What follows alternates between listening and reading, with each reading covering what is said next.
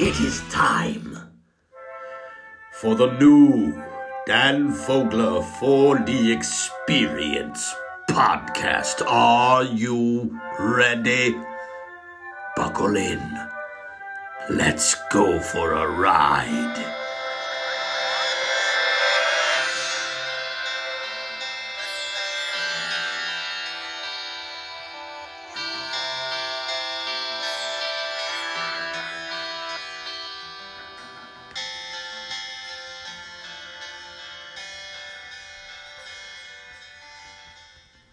Calling all astral projectors. Calling all astral projectors. Now it's time for Tales from Beyond the Veil.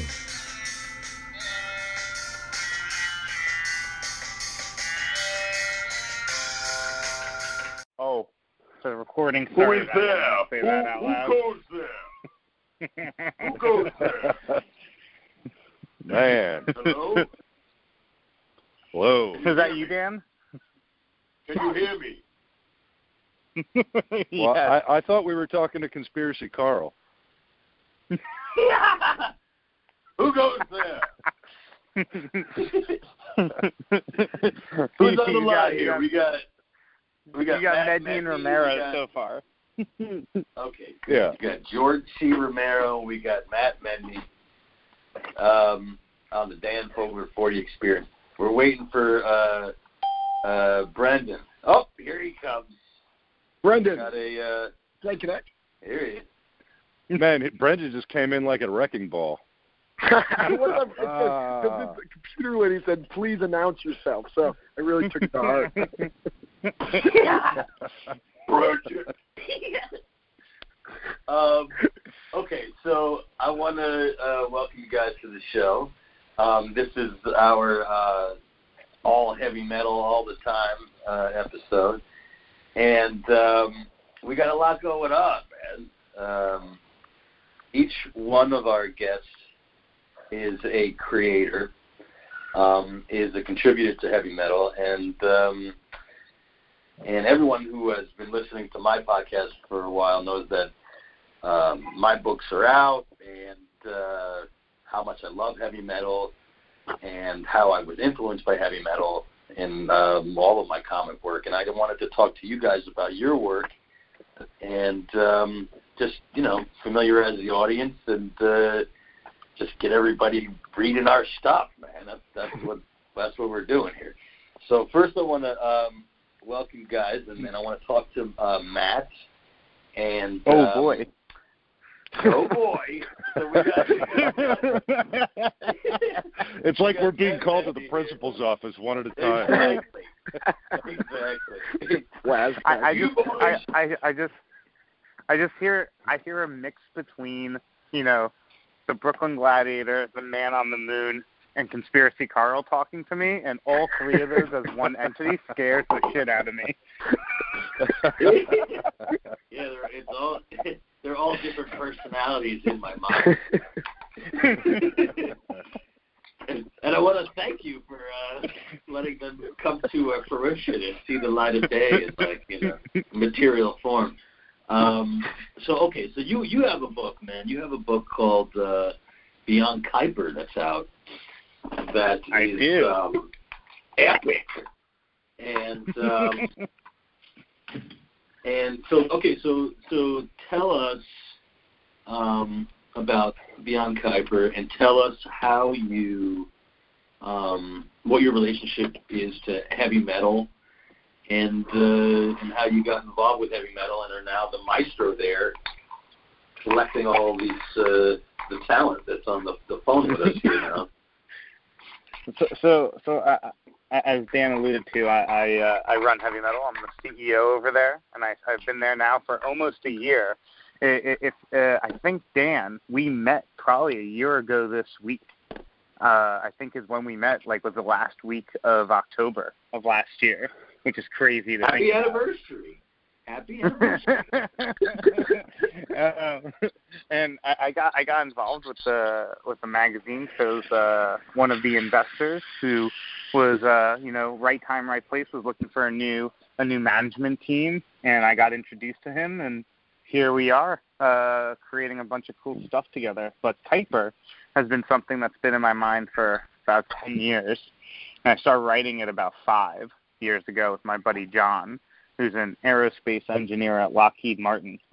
Beyond Kuiper, if it's nothing else, is just an exercise in how to make yourself go mad by trying to create alien physics, which is what I think we've accomplished, which is pretty fun. But the book's about looking at humanity and asking if we deserve to be part of a galactic civilization and why we might not deserve that.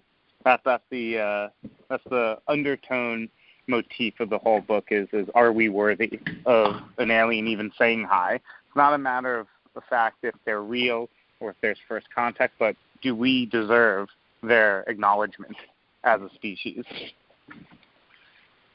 And I think that once it's ready to come to the screen, that it needs to be directed by Christopher Nolan and Spielberg, producing,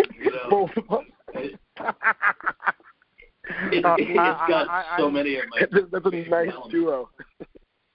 Yeah. A Spielberg production and a Nolan directorial. That would totally make for a fascinating interpretation of the material, which I think would be amazing. Either of Matt, it should be your directorial big still. Oh, absolutely not. Absolutely not. I'll go hide in the closet for one of those two. We should resurrect Kubrick. Well, that... Now that sounds like right up our alley. Let's go use some Wiccan, resurrect. We'll have Sprouse do the ceremony, resurrect Kubrick, and then he can direct it. or even better, we'll just use an AI version of Kubrick, because there's an AI version of his consciousness somewhere. Somebody downloaded that shit.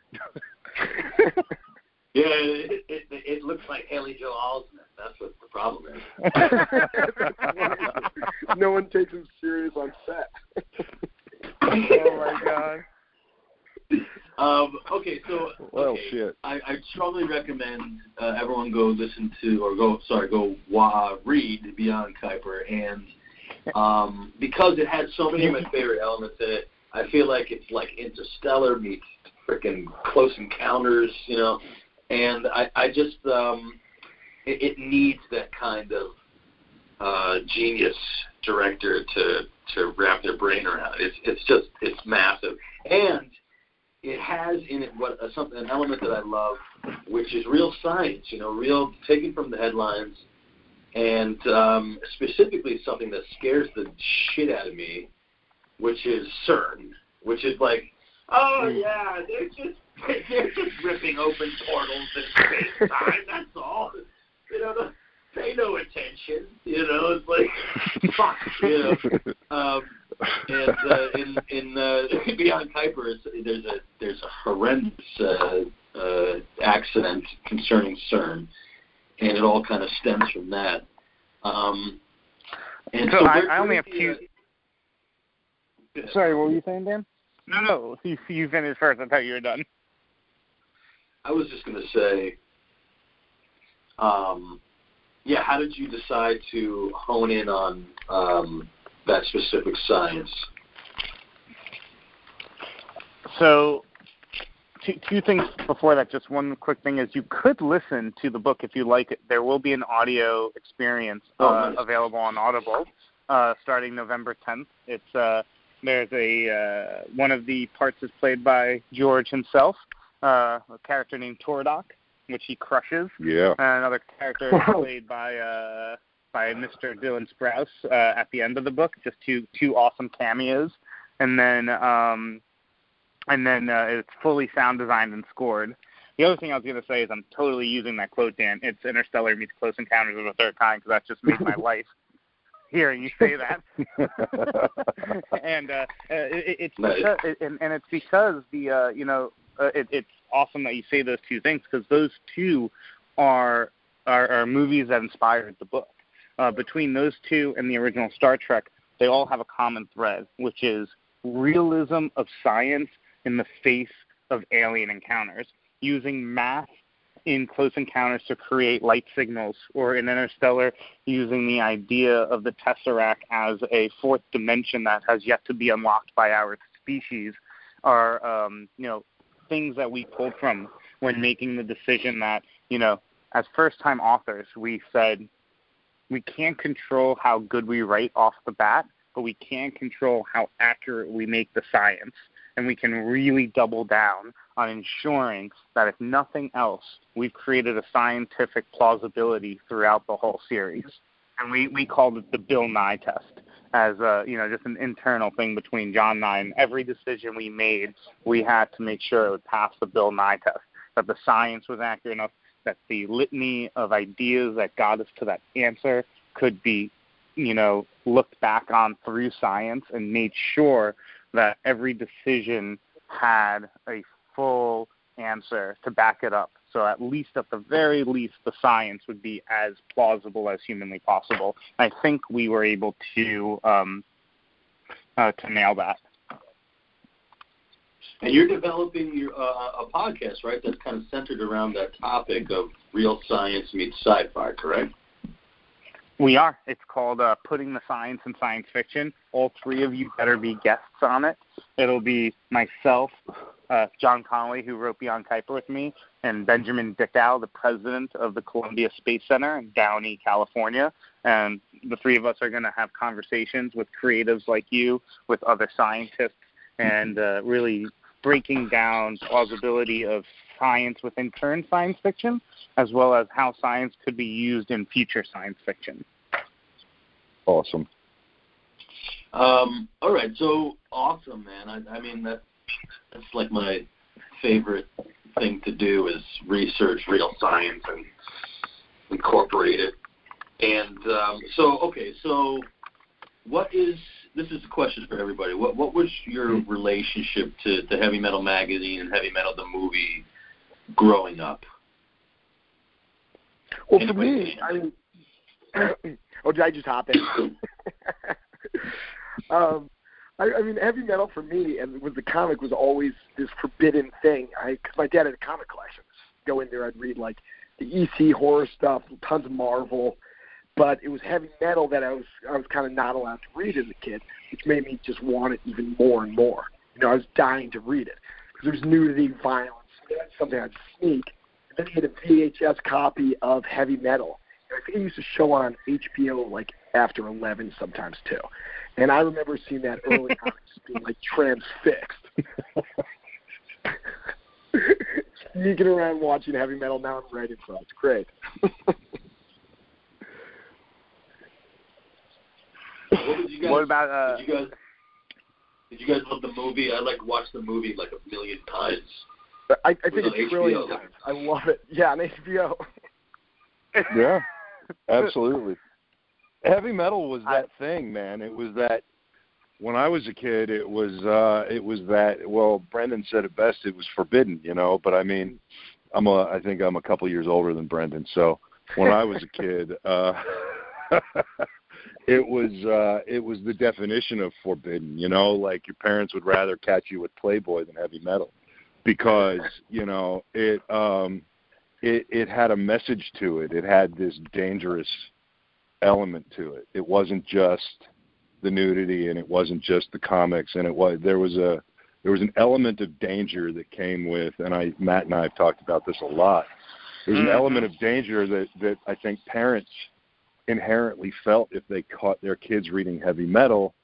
And some of that came from, just not knowing what it was, but some of it I think came from the messaging, the overall message of the outcasts, the outlaws and the fringe creators, had found this place where their voice could be heard sort of unabashed, right? And their minds could spill out onto the page without any inhibitors. And, And that was dangerous. There was when I was a kid in the 70s and the 80s and stuff, that was the most terrifying thing that parents could think of, was that we would grow up to be free thinkers. You know, like. So, I mean, 100%. That's like,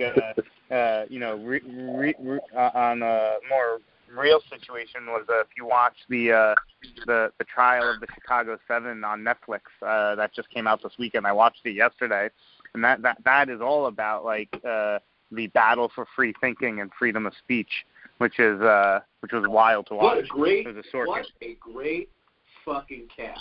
Oh my God, I can't get over it. Yeah, that cast. And you got Sorkin writing it, right?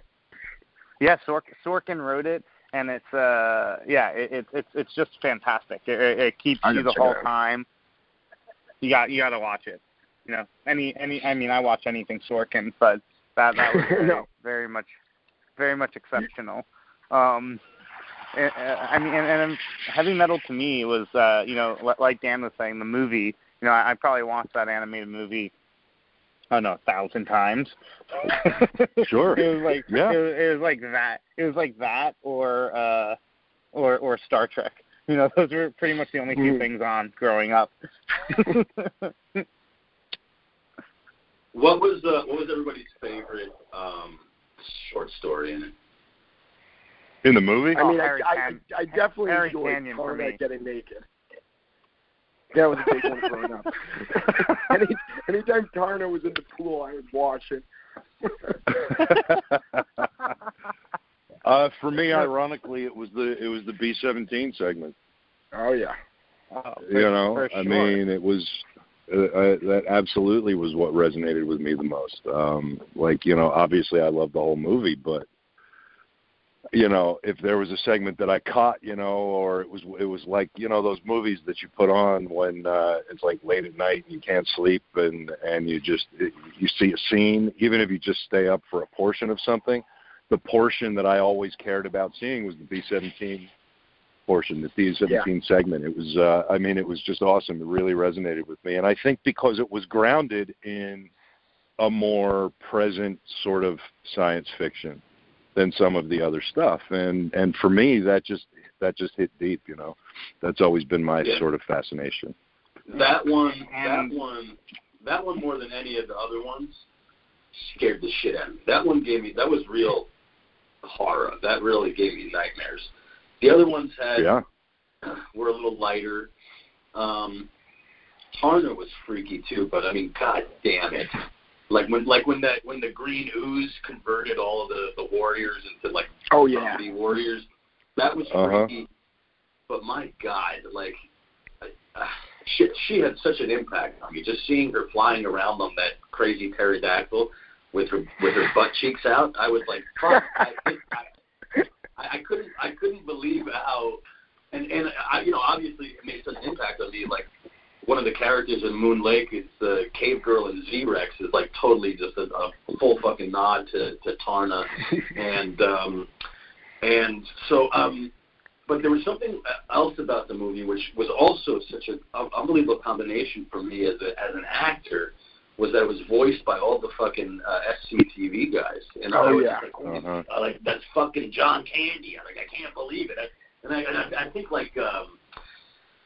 Chong, right? Didn't Tommy Chong do a voice in it? Like, they were like... Uh-huh. Oh, wow. I think so. Yeah. Oh, yeah, man. The two guys in their fucking snorting the fucking... Oh, my God. And just knowing who the voices were. And it was just so... I don't know. It just spoke to me. I mean, obviously, it's just like... shook me to the core, because I've been paying homage to it ever since. I think if I had to choose my favorite, since Tarna is an obvious favorite to so many people, I think my favorite one is the one with the cab driver. Harry Canyon. That's my favorite. I love that one. Everything about it. It's one of those things where it's hard to pick. You know Harry Canyon is Fifth Element, right? That is Bruce Willis. Uh-huh. Whoa. Oh, he is. Yeah, you didn't know that? Yeah, Fifth Element was taken. It's derivative of the Harry Canyon segment. There's literally shots in the Fifth Element movie that are panel for panel the same from the Harry Canyon segment. Way. It makes sense. It's identical, right? Yeah. Mm-hmm. Yeah. Well, Fifth Element looks very Morbius too. Whoa. Totally. Yeah. I just blew Dan's mind. Yeah, I heard it. I'm just imagining. You heard it. I'm just imagining Chris Tucker just saying, "Canyon, my man, the green canyon." Instead of Corbin. I mean, it's like, oh my God, it's so fucking. I never even thought about that. So that's like one of my favorite movies too. Yeah, I love that. I love that. The Loc-Nar was the narrator throughout all of it, and then is also the bad guy. You know, it's like I fucking love it, and I really hope that you guys are cultivating another movie like that or a TV show like that, where the Loc-Nar continues to wreak havoc. You know.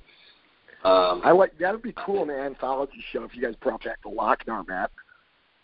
So overarching connection. We're doing some stuff. Like a librarian of the galaxy's history. Yeah. Throughout all time. That'd be awesome. Fuck yeah. That sounds like the Man on the Moon. It is. Well, yeah. I mean, listen. My Moon Lake series is a full homage to Heavy Metal, the movie. But the Man in the Moon, my narrator, it's Hitchcock on acid. You know, he's the crypt keeper. He's there for laughs. You know, he's actually the unsung hero of the thing. You know, he's like a real narrator. The Loc-Nar is a goddamn fucking alien. I mean, the Loc-Nar is like Galactus or something, you know? Mm. The fucking Loc-Nar is transcendent of just one universe, you know? He's fucking interdimensional. I mean, he's, you know, fucking Moon Lake is one little bubble inside one of the Loc-Nar's fucking, you know? Mm. Well, they call him in the movie the source of all things. He's like the beginning of everything evil everywhere. Yeah. A scary villain. He's like the burnt piece of evil in the toaster oven in Time Bandits. Exactly. That's amazing. Time Bandits. George always pulls the most obscure yet perfect references of movies I've ever encountered another human being to do. There's no one I know that will both take movies that I've watched, but maybe decades ago, and then perfectly tie it in to a current day reference. I've never met anyone like that. It is incredible. That's Terry Gilliam, right? That's Terry Gilliam. Yeah. Yeah. He's probably my favorite. I mean, he's got such a fucking flair. Brazil is kind of heavy metal related, it seems like. What? Oh, yeah. Yeah, Brazil. I love Brazil. What a Gilliam's. Oh, yeah. Yeah, but it is that sci-fi horror, that heavy metal nail sometimes. Did you guys like, just as a side note, did you guys like heavy metal music growing up? Or do you still like heavy metal music? I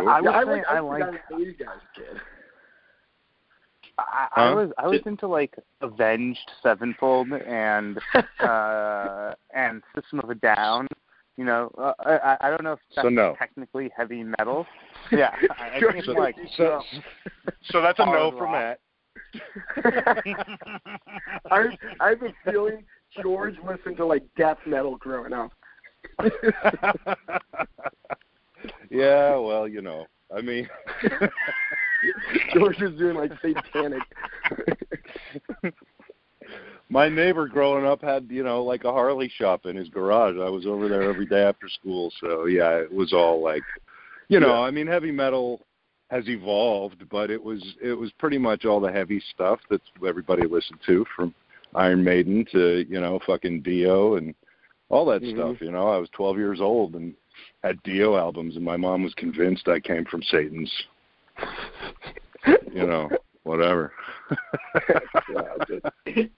Same marsupial pouch.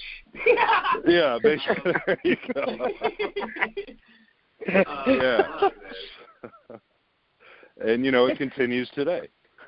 I got into fucking Metallica when they were great day. That's really the only band, like a little bit of Iron Maiden, because I liked the art. I liked Eddie, you know. Yeah. I liked their mascot. That's what I listened to. I liked the zombie guy. Yeah, exactly. Yeah, but Iron Maiden captured that same audience that Heavy Metal magazine captured. I mean, it was the art combined with the performance. You know, it was a whole thing. I think they had a tie-in too. I think Heavy Metal illustrated some comics for Iron Maiden. We still distribute them. Oh, do you? And also, like big crossover there. There was like a huge book we did with Megadeth, like that. They also have the Rattlehead. Oh yeah, you wrote in that. I forgot about that band. Yeah, I did. I did, man. That was an epic story, man. I love being part of that. And we were actually cultivating something with Metallica for a little bit, but it kind of went awry. But we got a cool story out of it. I would love to, you know, try to pull these guys, more of these guys, into the heavy metal magazine fold, and, you know, try to, you know, bring their mascots to life, you know. But yeah, I loved Metallica growing up, and yeah, I feel like, yeah, you have to get into some form of heavy metal, like there's something really. Like, it's so fucking abrasive, you know. It's like so, like, you know, like I remember, like when I was 15, my mother was just like, was banging on my door, and she was just like, Dan, I don't understand this heavy metal music. Are you sure it's not hurting your brain? You know, and I was like, Ma, no. And I was like, listen to some of these lyrics. I mean, it's pretty brilliant, you know, and I was like, here, listen to this one. This is about, like, freaking, you know, Blackened. You know, listen to this one. This is about, like, you know, Pharaoh, you know, and Moses and all this crazy, just, like, biblical, you know. And she's like, all right, I'll give it a try.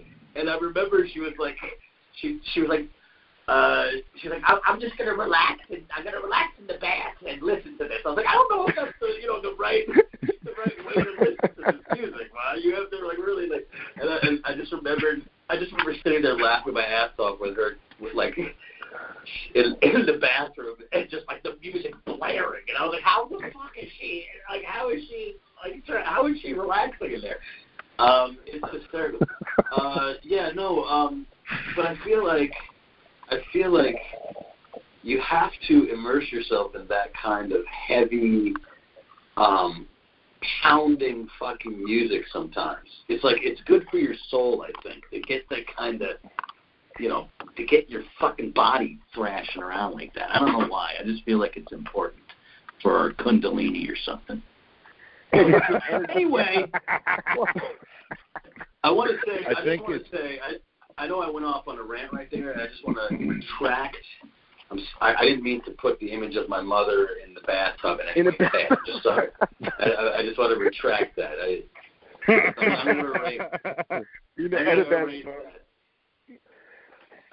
think you're right. I think it's good for the creative spirit, right? I mean, Dan, you and I talked a lot about this, and I know we've all talked about this. Is, you know, the health and well-being of your inner creative, right? And you know, again, like a minute ago, I was talking about Iron Maiden and said it was the whole thing. It was the art and the music and the lyrics and everything. Heavy metal is more than just angry music. It's more than just that driving sound. There's anger behind the lyrics. The lyrics all kind of are pointed toward a topic or a subject, and there's all this passionate, like primal anger toward it. And, you know, those kind of things are what promoted a whole generation of people to think, I don't want to say, you know, think more aggressively about their passions, maybe, right? Might be a way to say it. I agree, totally. I agree with that, totally. You know, I think heavy metal... yeah, go ahead. Oh, yeah, there you go. Heavy metal was gorgeous day, but me growing up, I think it turned a lot to punk, too. And so growing up, my heavy metal was more like Operation Ivy and the like. And that had the same... just anything that wasn't normal, listening to kind of gave you that boost in creative energy because it was something new and different. Yeah. Yeah, that's a good way. Yeah. Yeah. Yeah. I was there for the beginning of punk, young Brendan. Yeah, sorry. I was like George was wondering. He was at Mozart's for shit. All right,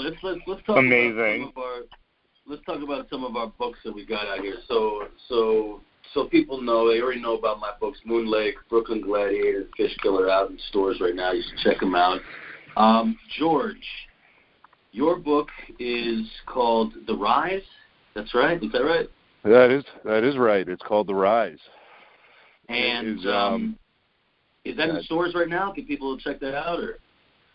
No, not yet. Soon, though, right, Matt? Yeah, next month. It'll be serialized in the magazine starting next month. Yeah, so it's coming out, I think, in 13 issues of Heavy Metal starting next month. Great. So then, for the next 13 months, there'll be small installations of the story that I actually wrote the first draft of more than 10 years ago.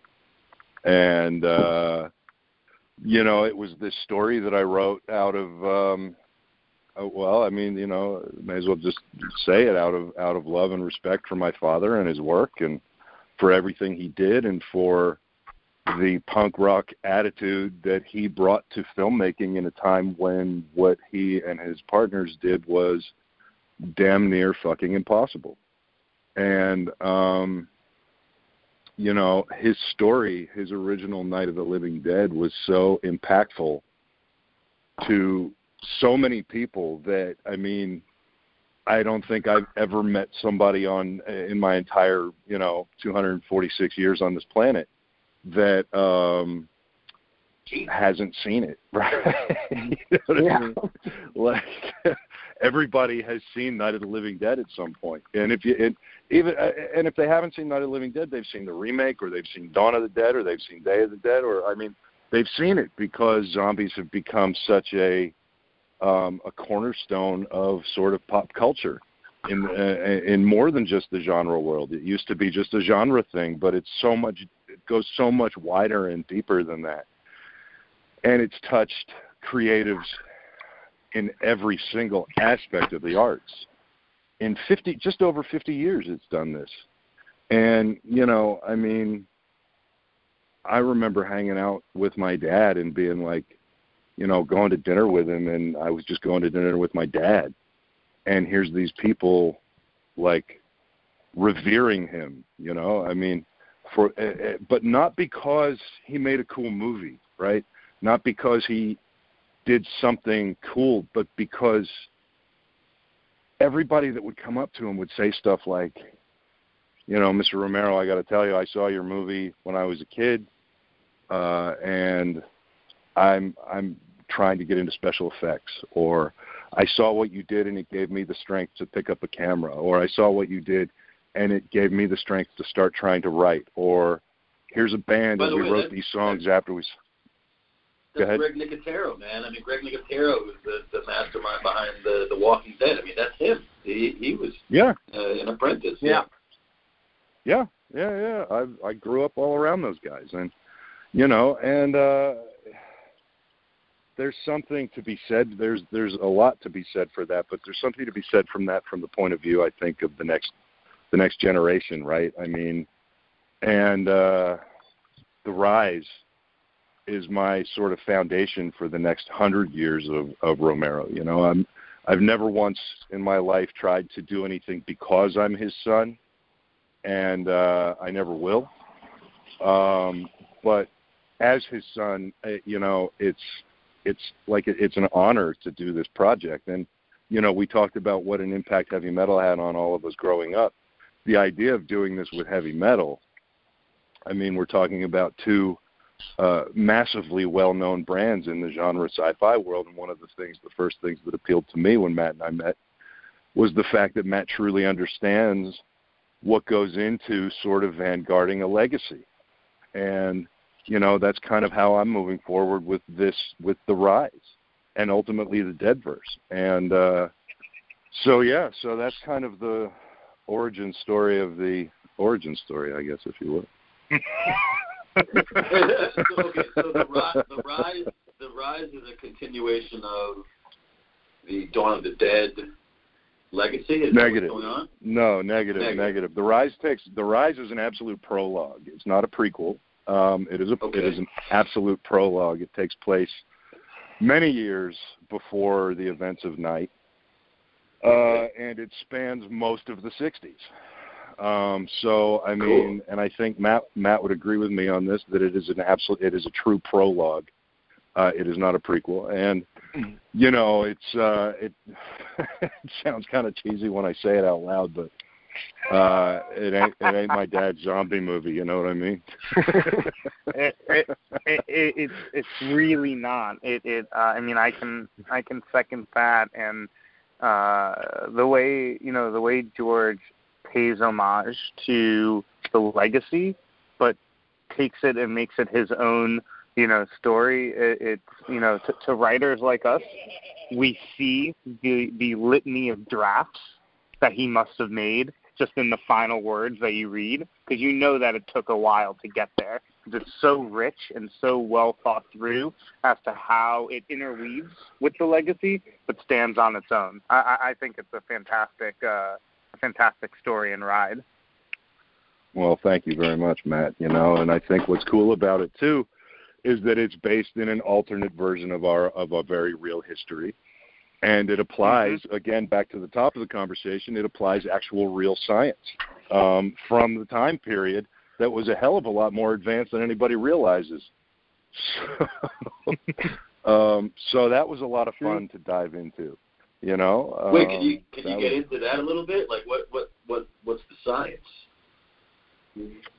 Well, it's based in. I can get into it a little bit, but there were a lot of advancements in genetic work in the '60s, more than people realize. I mean, you know, as far as anybody knew, things like skin grafting were real.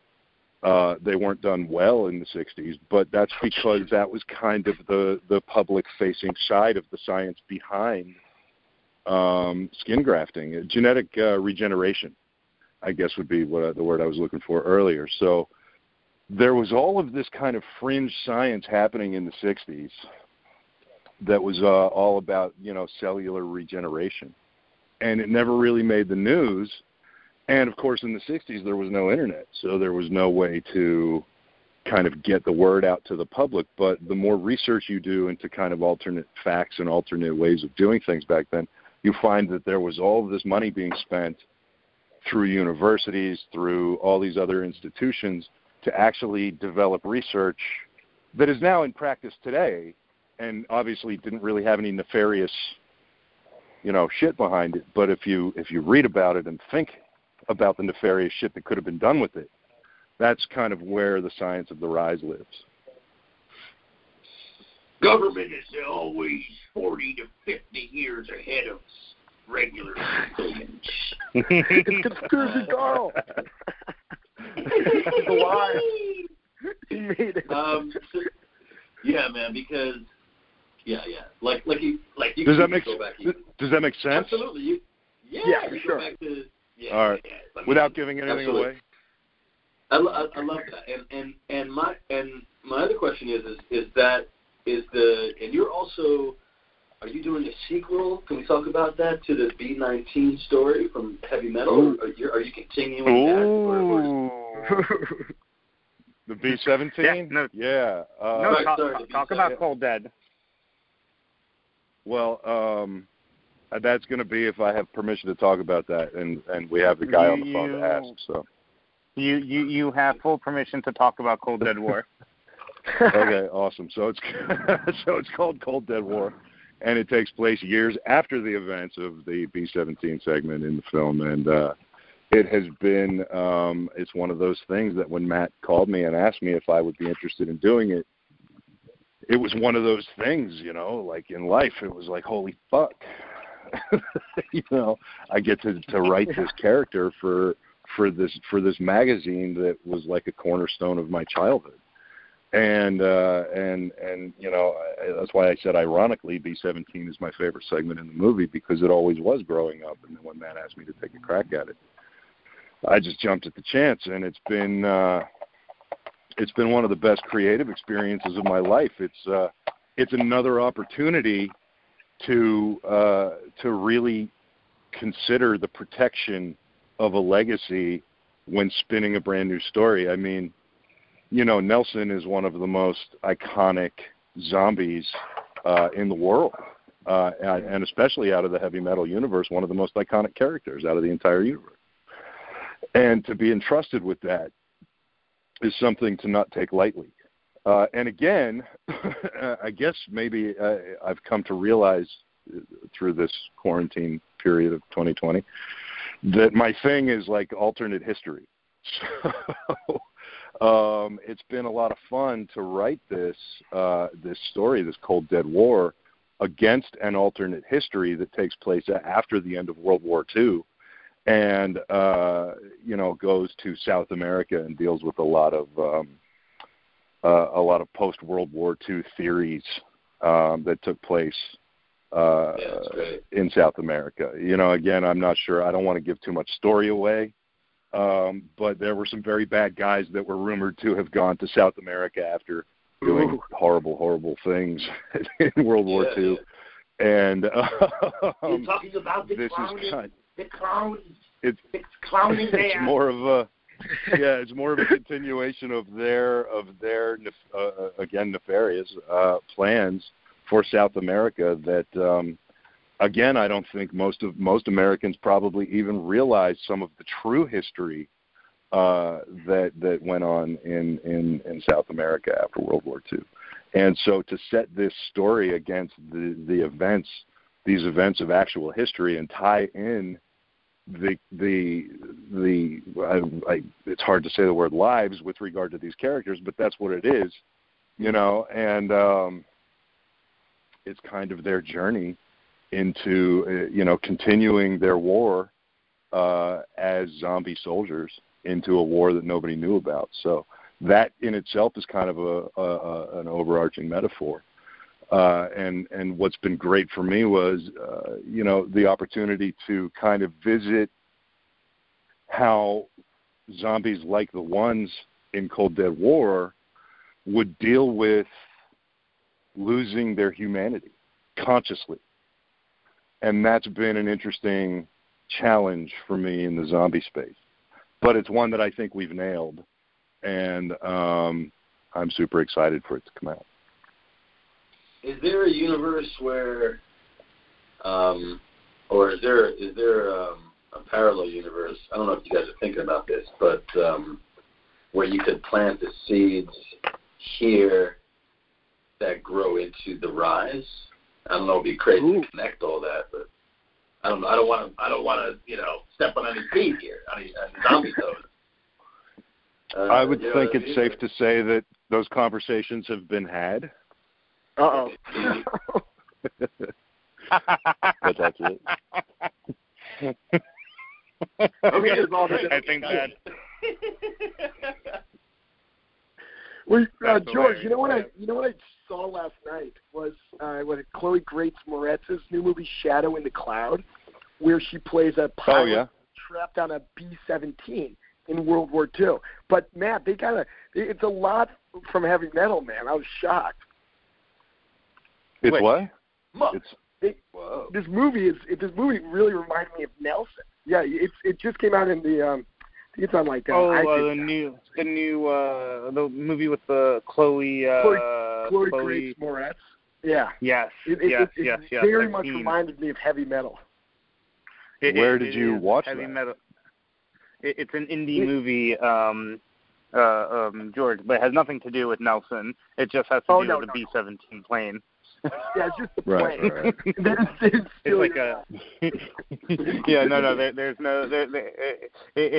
feels like a Heavy Metal-esque movie. It's like this indie film, George, that just came out. I'll send you a link to it. It's pretty, it looks I'd love to see it.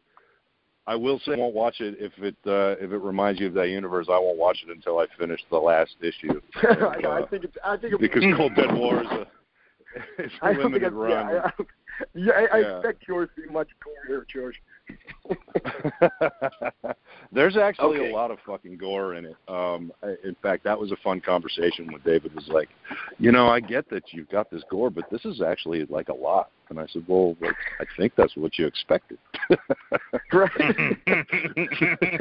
Fucking zombies.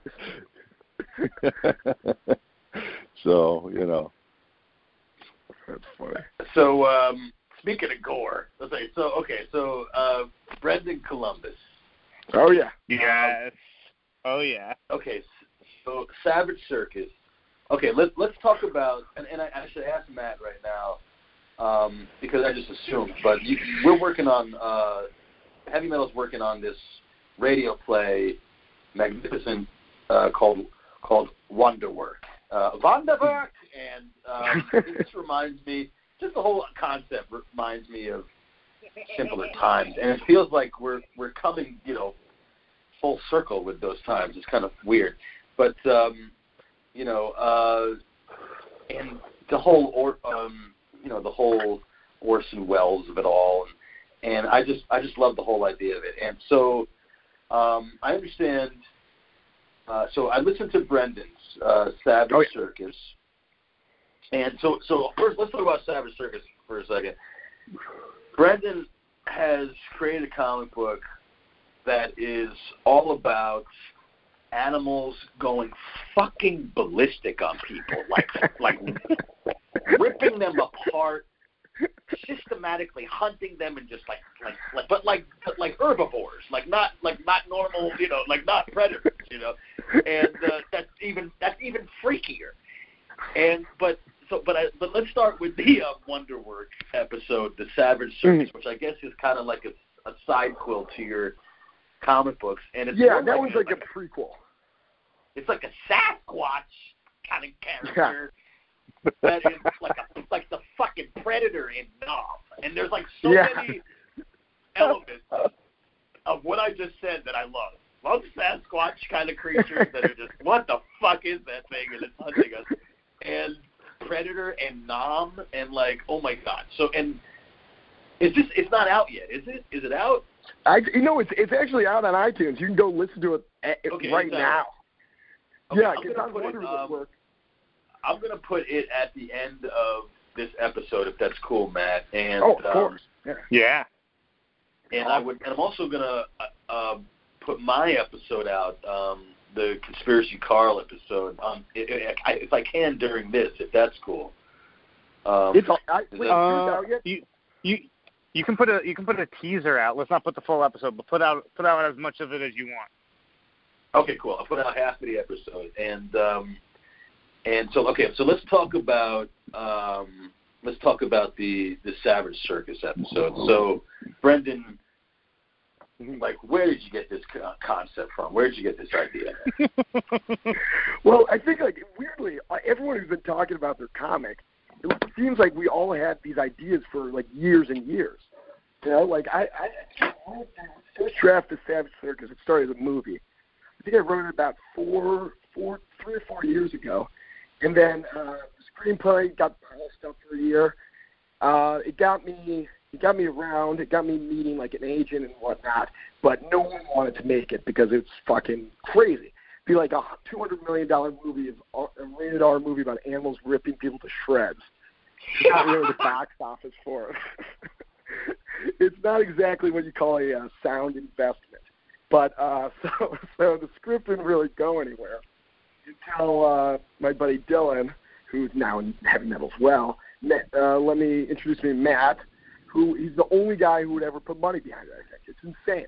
So, and it was actually not even the reason we got connected. We were talking about a completely different other project, and you kind of said this as an afterthought. Yeah, I was like, oh wait, by the way, would you like to read this thing about the giraffes biting those heads off? And Matt's like, yeah, send it to me now. So, and then the one I loved The Wanderer because I loved Dan's is awesome. The Conspiracy Carl one blew my mind. You did a hell of a job with that. It was like a one-man stage play. But the whole setup Matt's got going with these different anthology stories coming out weekly was just so cool, I thought. So I wrote a prequel to Savage that premiered on Wonderwork, and I think, every one that came out sounds like a professionally made thing. It's insane. Matt, you did a great job. I appreciate it, but you guys did all the hard work. But the They're sound guy, so the design on the sound, like, Dan's back's being broken. It grossed me the hell out.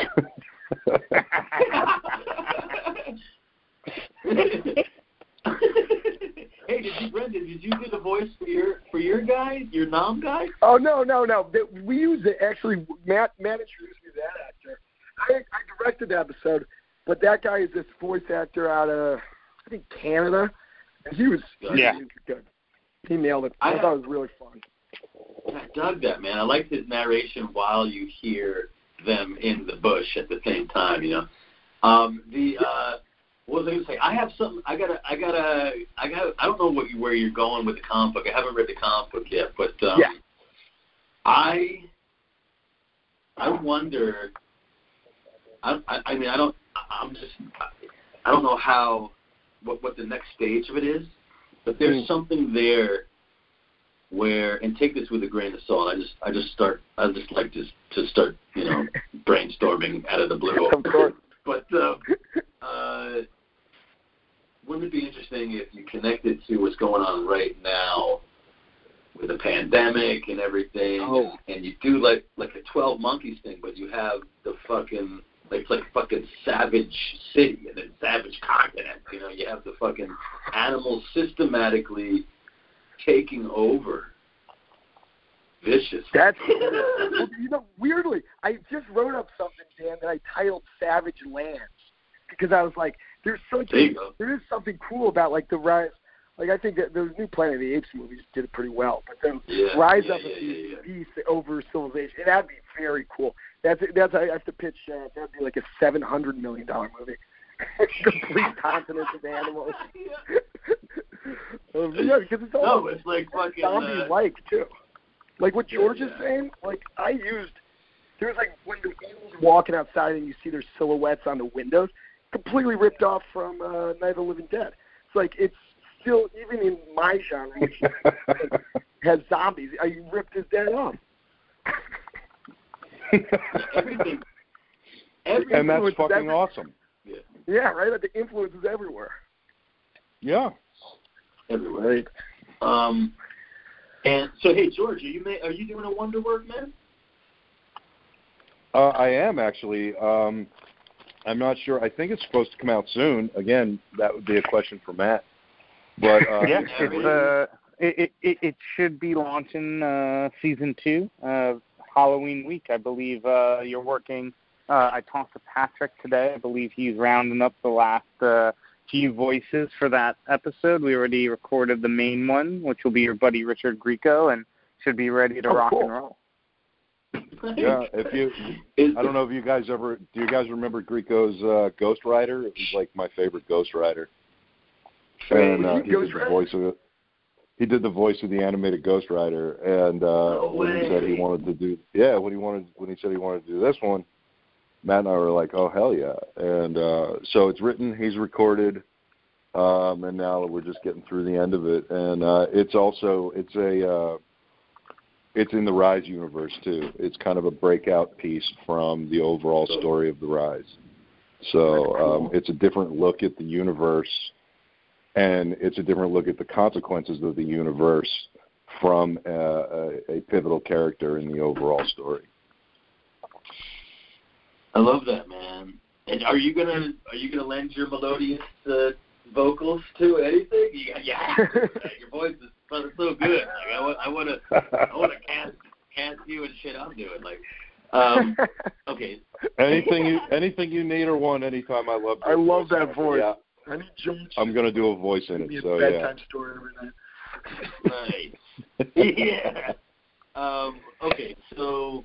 And so right about here in the podcast, I'll probably play my my conspiracy Carl thing. Put yourself together, Carl. Okay, this is conspiracy Carl. I'm hailing straight out of Jacksonville. Hello, Jacksonville. Can you hear me? Anyone, please? Anyone, can you read me? Cumberland Island. Anyone alive? Please, can you read me? Over. Oh God. They're never gonna believe me anyway. It's crazy. All right. Look. All right, if you're listening, but for some reason you can't respond or something, I don't know. It was a lie, okay? The abduction, the reptilians, everything I built my podcast on, man. It was all lies. There, I said it, okay? Are you happy? Oh, they're real, all right. Oh, they're real. I've seen them. I've seen it with my own eyes. Reptilians, But they never abducted me. I was in rehab for that year, okay? But this, what I'm about to tell you, it's pure fact, okay? Please, I am begging you. They're coming to your town next. I promise you. Jesus, they're probably already there.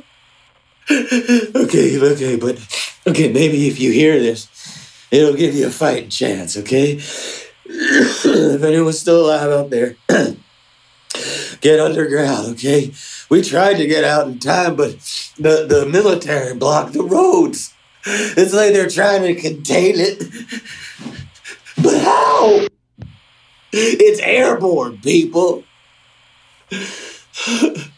No, I ain't talking about some ancient virus. That's the least of our worries now. How are they going to contain it? Probably trying to contain us. Okay. Where do I start? Okay, this is for the human race.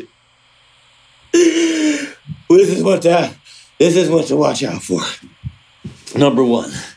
It begins with that damn emergency frequency signal, okay? Everyone's phones and radios and TVs, everything with a screen, okay? It's all going to start blaring sirens like fax machines from hell, okay? And you won't be able to think straight. And then, okay, the same message over and over and over again. Please remain calm. It's just a test. That goddamn robot lady. Fucking test. Test my ass. It's more like a goddamn science experiment. Okay, then the next sign. Okay, the next thing was there's a horrible humming. Okay. If you're hearing the humming, you probably have maybe an hour to get out. It was subtle at first, okay, like a gas generator. Sounds like anything, but then it grew to this low roar, and it was deafening. And then we saw the swarm. There were billions. I've never seen so many. We thought it was a storm coming in, moving low on the horizon. Billions. Just over the river, they were bringing that horrible stink with them. It looked like one of them freaking sandstorms you see in the goddamn Hollywood movies. It looked like the end of the world. And then, of course, the news report. Goddamn news reports. Let me get a swig of whiskey here. Here we go. Right off the wagon, you'll forgive me. News reports, they backpedaled. They said it was, it's because the weather's screwed, right? The bugs are multiplying like mad. Their mating patterns are out of whack. Fake news. Fake news. I told you they were weaponizing bugs back in the 90s, didn't I? Did anyone listen? No. Oh, we're just releasing genetically modified insects. That's it. Just fun little genetically modified insects to help lower the pest population problem. We're just playing God. We're just trying to help you see. Nothing to see here, folks. To them, we're the pest people. Pest people. Oh, God. You're gonna wake up soon enough. The skies were black with them, I tells you. Before we knew it, they were everywhere. They were in their mouths and their hair. Oh, the little girls, they were getting eaten alive. I hid in my fallout shelter with Lou. Oh, poor sweet Lou. Louie. 25 years, my buddy. We hid in the buzzing. The buzzing was so loud. And then it stopped just like that, and the birds were singing. And he popped out of the hatch. It was surreal. The sun was shining. Everyone was just passing out the calamine lotion, and everything seemed like it was gonna be fine. And then everybody started getting sick. Oh, it was the plague. It looked like any common cold, little fever, nothing crazy, but then the mucus. Oh, Christ, it was so thick. It made COVID look like a goddamn hay fever. People couldn't breathe. It came out so fast. It was like their entire insides were being converted into snot. Oh, God, I'm gonna puke. Oh, God. Took another swig. That's to you, Louie. I'm okay. I'm going to continue. Okay. If you know me, all my listeners know me. I'm paranoid as hell. I started snooping around that shady chemical factory that had that. Remember the toxic leak violation earlier this year? Oh, they're just dumping in the river all year long. You guessed it. It was abandoned. Like they knew it was coming. I had a hunch the symptoms of the illness may actually be from the factory dumping. I was actually hoping it was. Because I was wrong. It was the bites. Everybody had so many bites, and the bites themselves, they started oozing. It was awful, just yellow mucus pouring out of people. Oh, folks were drowning in their own pus. And then it looked like everyone was dying. The whole town fell silent. I went exploring.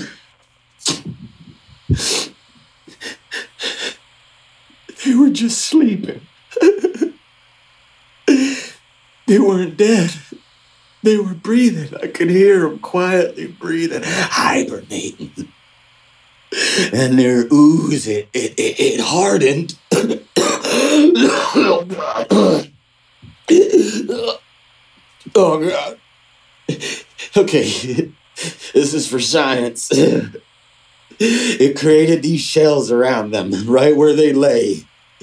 Okay? They were cocoons, man. It was a metamorphosis, I think.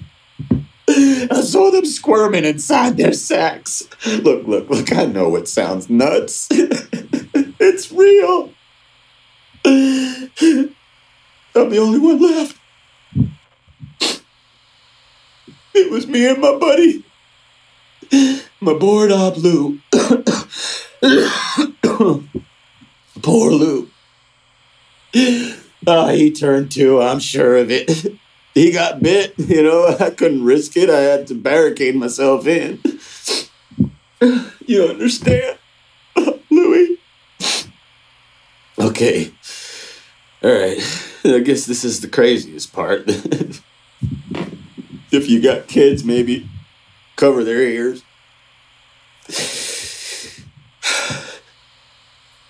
The cocoons just started hatching. Wait, you hear that? Hold on, hold that thought. Wait a minute. The buzzing. Oh God, there's a bug in here with me. Oh God. Okay, hold on. Get away from me. Okay, calm down. Come here, you little bastard. Oh my God, you son of a bitch. Thank God. Okay, all right, okay. Let's wash my hands.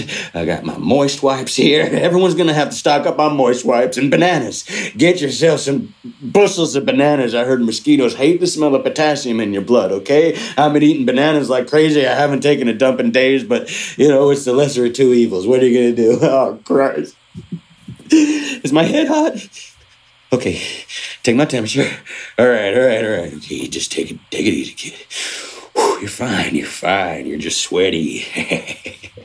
Right. Okay, where was I? Keep it going, Carl. Right, this is Conspiracy Carl. I'm out of Jacksonville. Can you read me, please? Cumberland, please. Somebody outside. I don't know how long the range is here. Okay, keep it together. Can you read me? Over? Please, this ain't no lie. I'm dead serious. The mosquito men are coming to your town next. That's right. I said mosquito men. Gotta hunker down. Find your resources.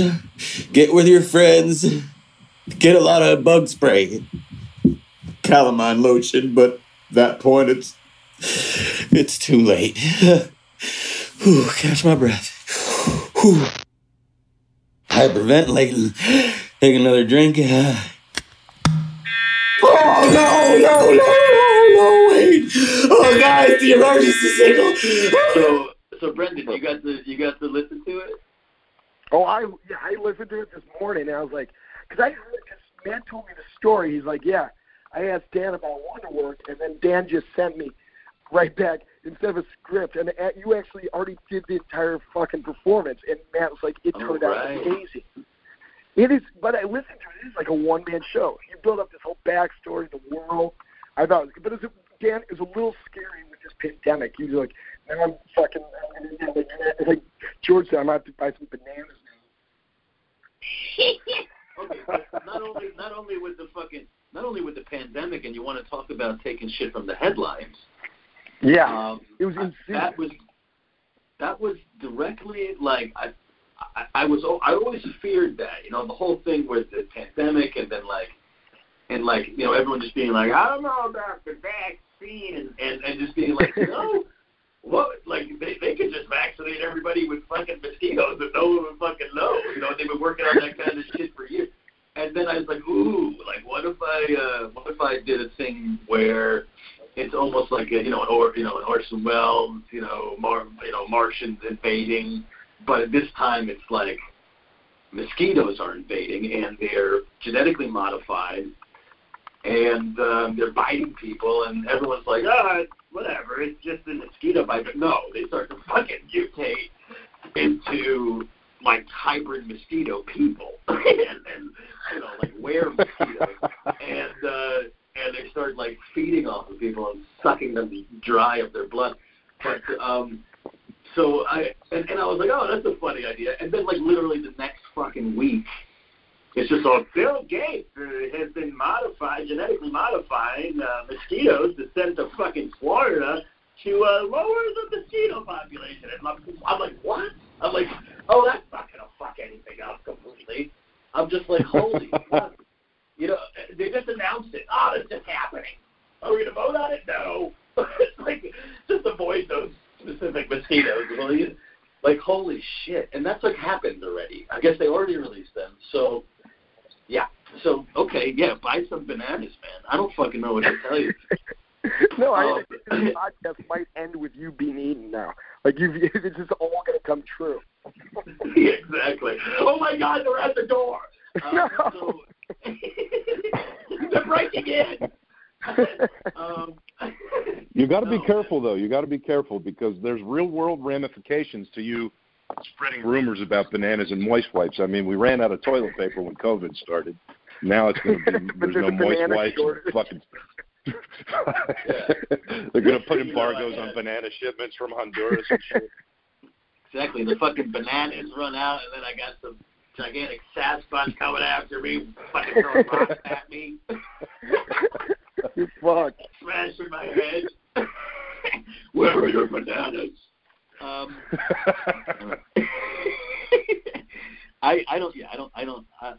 scared. Listen, everything I write, fucking Fish Kills, Brooklyn Gladiator, even this shit and fucking the craziest shit I write in fucking Moon Lake. It's just like, it's you know, a lot of it is just like, oh, I'll just say all conspiracies are true. That's what my universe is. All conspiracies you ever heard of are true. And guess what? All the fucking conspiracies are now coming true.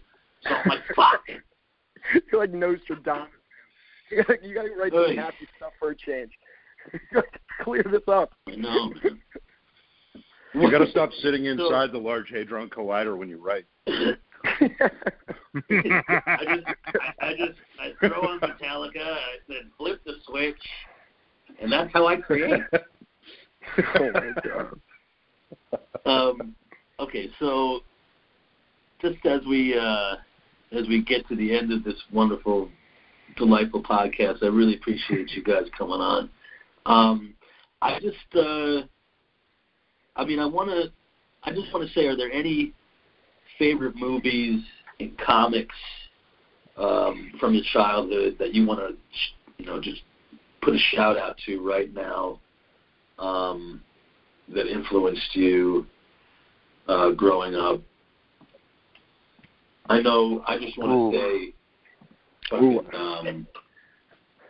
really hope I get to meet Eastman. Right? He's involved with Heavy Metal. Right? He's one of the. Is he still one of the Eastman and Laird? Yeah. Yeah, he still has a small stake in the company. He's taken a seat back in the day to day, but we're still very, very good friends with Kevin. He's awesome. Do you want to talk about like hybrids that changed my life? Like the fucking Teenage Mutant Ninja Turtles were the original. Like I was drawing them on my school notebook. I was drawing Raphael on my notebook. And people were like, who the fuck is that? I was like, you guys don't even know, man. And then the next year it was all Cowabunga, dude. I was like, oh, my God. And I was just like, what happened there? But I was there when the original comic books came out. I just love that stuff. Was there anything like that that's just like, what's your favorite?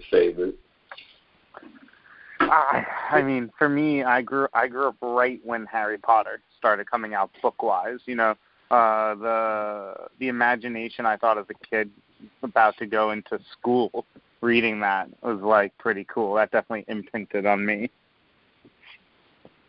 I never heard of that. What is that? I've never heard of that one. I mean, for me, it's got to be. I mean, it's clearly I changed up. Gremlins a little bit for it, but I think I mean there's a lot of Gremlins in there. There's just nonstop any of those animal movies, but also like The Man Who Would Be King with Sean Connery. Just I loved the movies so much growing up that I just it's my favorite genre. So I think that one was probably that's the movie I've seen the most. I think. Wow. Yeah. I got to see that movie again. Cool. It's like years. Oh, it's a great. Yeah, I just rewatched it. They played it at the New Beverly in Los Angeles. They got a 35 millimeter print. It looked amazing. Best print I've seen in a long time. But that's an awesome one. Gremlins was one of those ones that I loved growing up, and it lures you in. Yeah. It's like, oh, he's a mogwai. He's cute. Oh, it's a Christmas movie. It's and then all of a sudden you're fucking surrounded by these things, and they're funny and they're fun, but I remember having nightmares about them. I remember loving the Gremlins so much. I had a mogwai toy. I got Gizmo, and I got fucking Stripe. Stripe. Right? That was the bad guy. Yeah. The mohawk, yeah. Right? And he was like a full-size stand-up motherfucker. I was like, yeah, I love these. And I fucking put them on next to each other on my, right, my desk, like right next to my bed. And I would just be like, oh, I love them so much. It's like they're here. And then I would go to sleep and wake up in the middle of the night and be like, oh my God, they're here. Like just like fucking Stripe stand-up. Like, and just vacillating between the joy of, it's nostalgic, and oh my God, it's scaring the fucking shit out of me. It just had so many, that got under my skin in such a crazy way, that movie. The effects are creepy too, because they have like the skin melting on Stripe. There's some scary shit in that movie. Nightmarish. Yeah, and it was crazy. And like, there's a scene in the bar scene. It's like the fucking Muppet Show with these vicious fucking monsters. And it's like, it's hysterical. There's like the Flasher, There's like these, Oh my God. Oh God. There's a. I mean, I was a kid in the 80s. I was born in the 70s, but my real childhood was in the 80s and.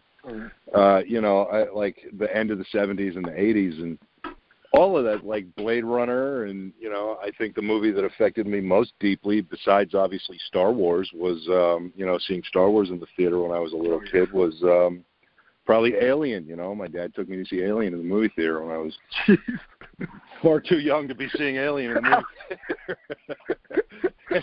I was far too young when I saw Halloween for the first time, and John Carpenter definitely scared the shit out of me as a kid.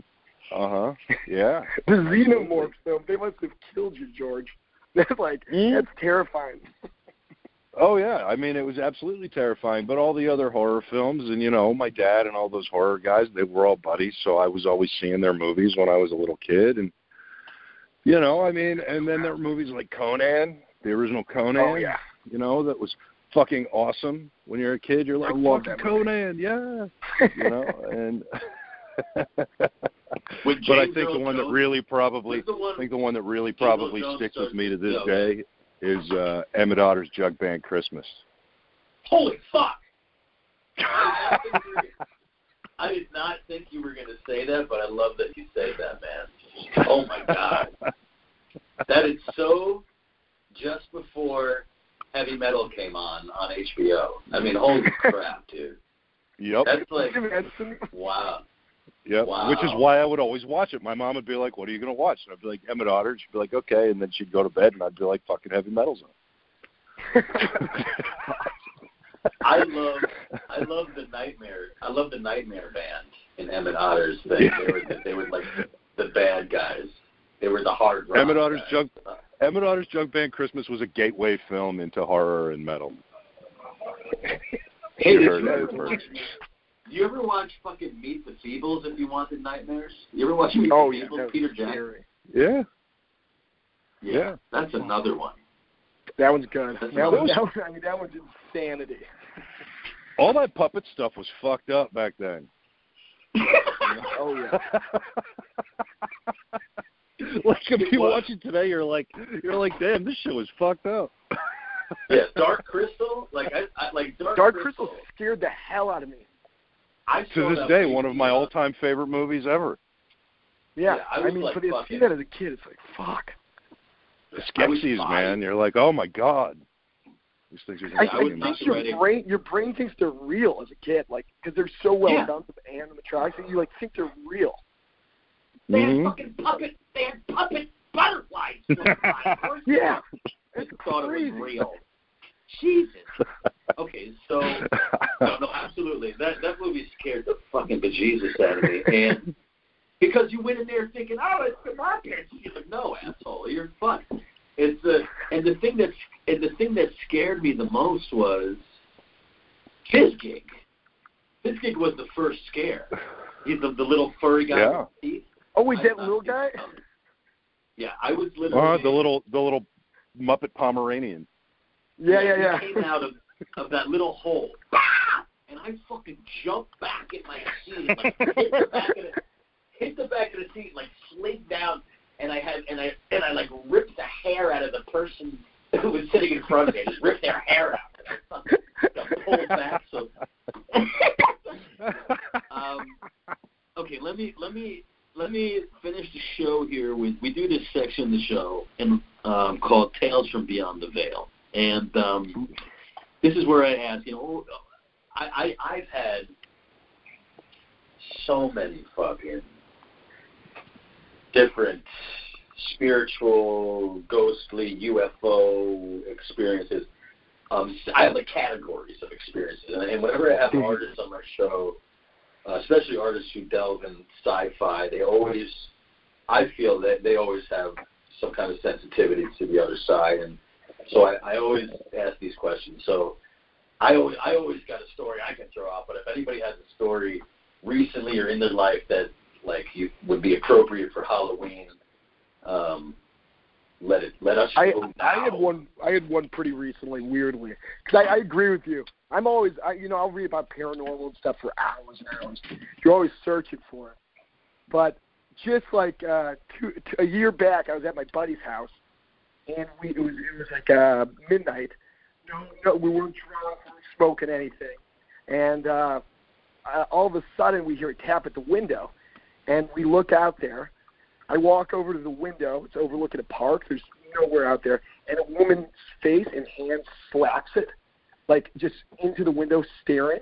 And I fell backwards. The thing is, the window's 12 feet up in the air. There's no way she could have climbed up. It was insane. That scared the hell out of me. And wait a minute. And then what? Where was she? So we looked at the window. She's gone. We run outside. There's no one out on the street. He lives in, like, a kind of near a park in San Francisco, and there's just no one nearby. So to this day, we don't know how the hell she snapped her face against the window 12 feet in the sky. Freaked us out. That's fucked up. I could not sleep for a week, man. So hold on. So do you think that she was, like, a vampire or, like, a full-body apparition? Like, what are we talking about? Like, was she a ghost? Well, because we both saw her, like, clear as day. He lived weirdly. He's, like, he's, like, 40 feet from where the Zodiac Killer killed his third victim. Like, that guy was a guy. So I don't know. Maybe it was a homeless lady on Matthew somehow scaled the house, but we could not find any evidence of that. She was like 65 or something. Man, Matthew, that was what's up? Unknown. I want to pitch to you maybe a regular thing for the magazine where we call it Tales from Beyond the Veil, and it's just we take these stories and we fucking put them in the magazine. Cool. Just absolutely insane things. Well, just us sitting around shooting the shit, like, just like this, what we're doing right now, and like, this could literally be in it. And we hear Brendan's story, and it's like, you see this, this crazy. I'm in. Okay. Right. The true paranormal stories are really cool. What did you have, Dan? What happened? I mean, oh fuck! You want to hear a ghost story or a UFO story, fellas? Oh, I saw that UFO doc was awesome. Let's go UFO. The phenomenon. Oh, did you see The Phenomenon? Yeah, that was insane. I just did a podcast. The previous podcast I did was with the director, that James Fox. Oh, no shit. Yeah. So The Phenomenon, people should watch this documentary because for just to see what the fucking, you know, what's cooking, you know, what could come, what's going on out there, happen next. Yeah, what could happen next? You know, this could happen next. There's a lot of fucking... they're starting to disclose a lot of UFO information. Okay, so you want to hear a UFO story? Shit, I got to... What's one I haven't told yet? I mean... So... Wow. Okay, so... I've had many. I've had...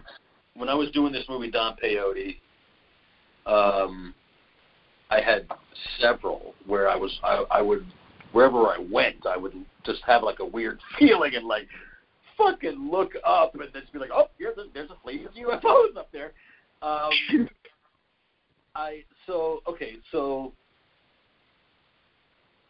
Okay. Let's talk about the fact that I'm walking down New York, Manhattan. I'm walking home and I passed the Freemason Temple on like 23rd Street, and and I'm just like, first of all, just, you know, the whole Freemason thing is just crazy.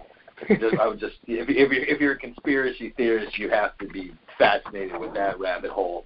So I just so happened to be passing in front of it, looking up and just saying, oh, yeah, there's the fucking temple right there. And I look straight up in the air, and I see a giant, massive white UFO mothership with many, many, many little tiny white UFOs spilling out of it. Jesus. And not only me, it's the entire fucking block. Everyone is looking up going, what the fuck is that, okay? And so there were many witnesses. They all kind of... Did anyone get a picture? Did anyone try to take a picture? Or? I'm sure people had their cameras out. I'm sure. I didn't. It was... I think I tried...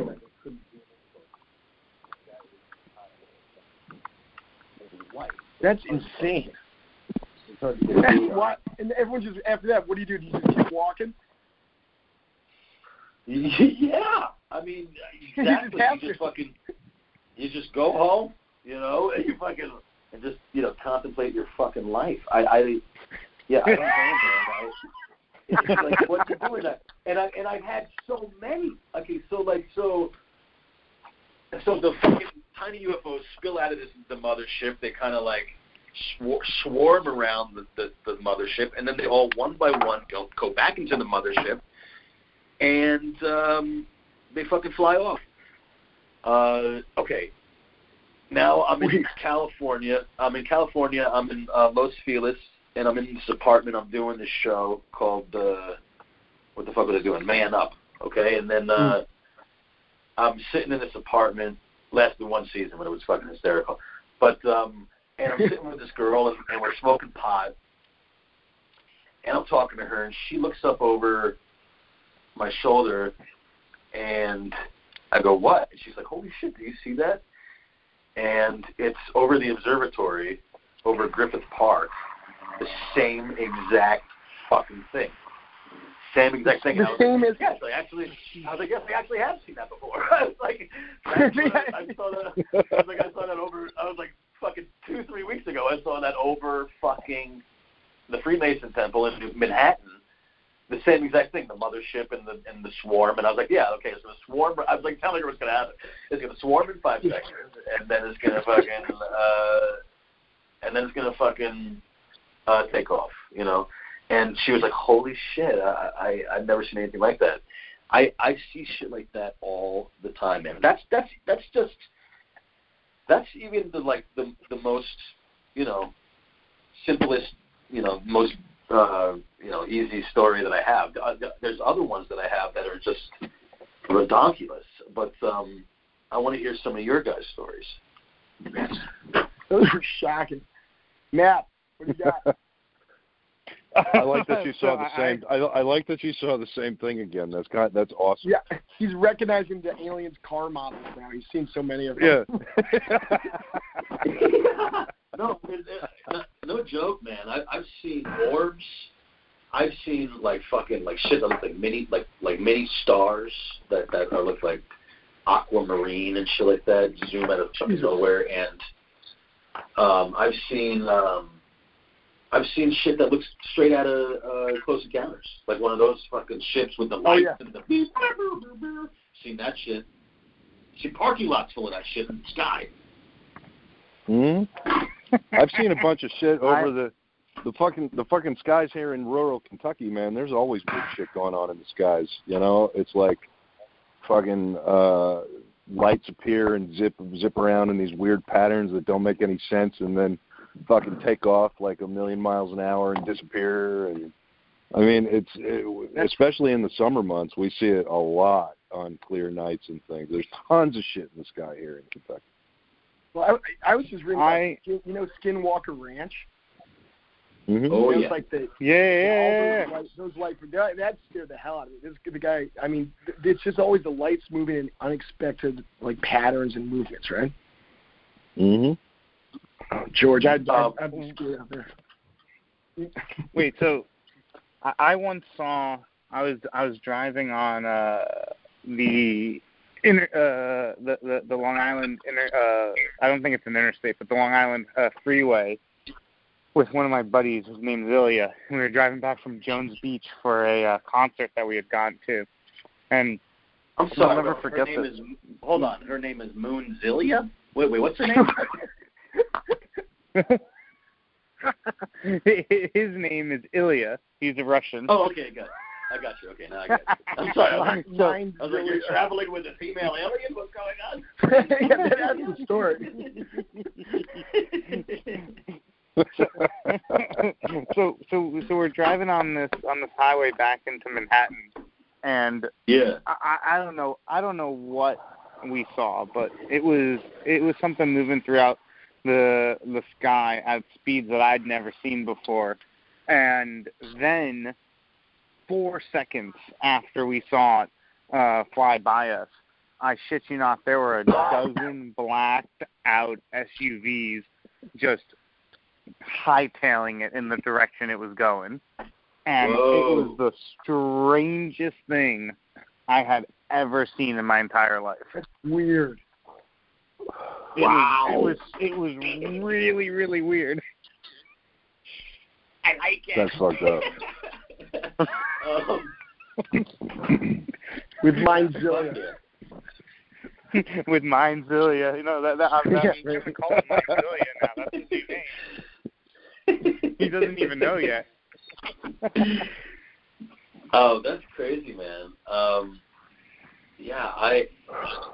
I'm so curious about that shit. I think that I've had only one person on the show. A lot of people have seen UFOs and anomalies and stuff like that, but there's only one person that I had on the show that has actually seen a fucking alien. Like in person? And, oh, yeah. Jeez. I might have in a dream, and I'll talk about that in a second. Mm-hmm. But my buddy Ryan Hurst, who's been on the show, he talks about this on the podcast, so I'm talking about it freely now. He was on the show. He's like, yeah, fuck it, I'll tell you about it. He plays Beta on The Walking Dead. Okay, big fucking dude. But he's very spiritual, and he's very connected.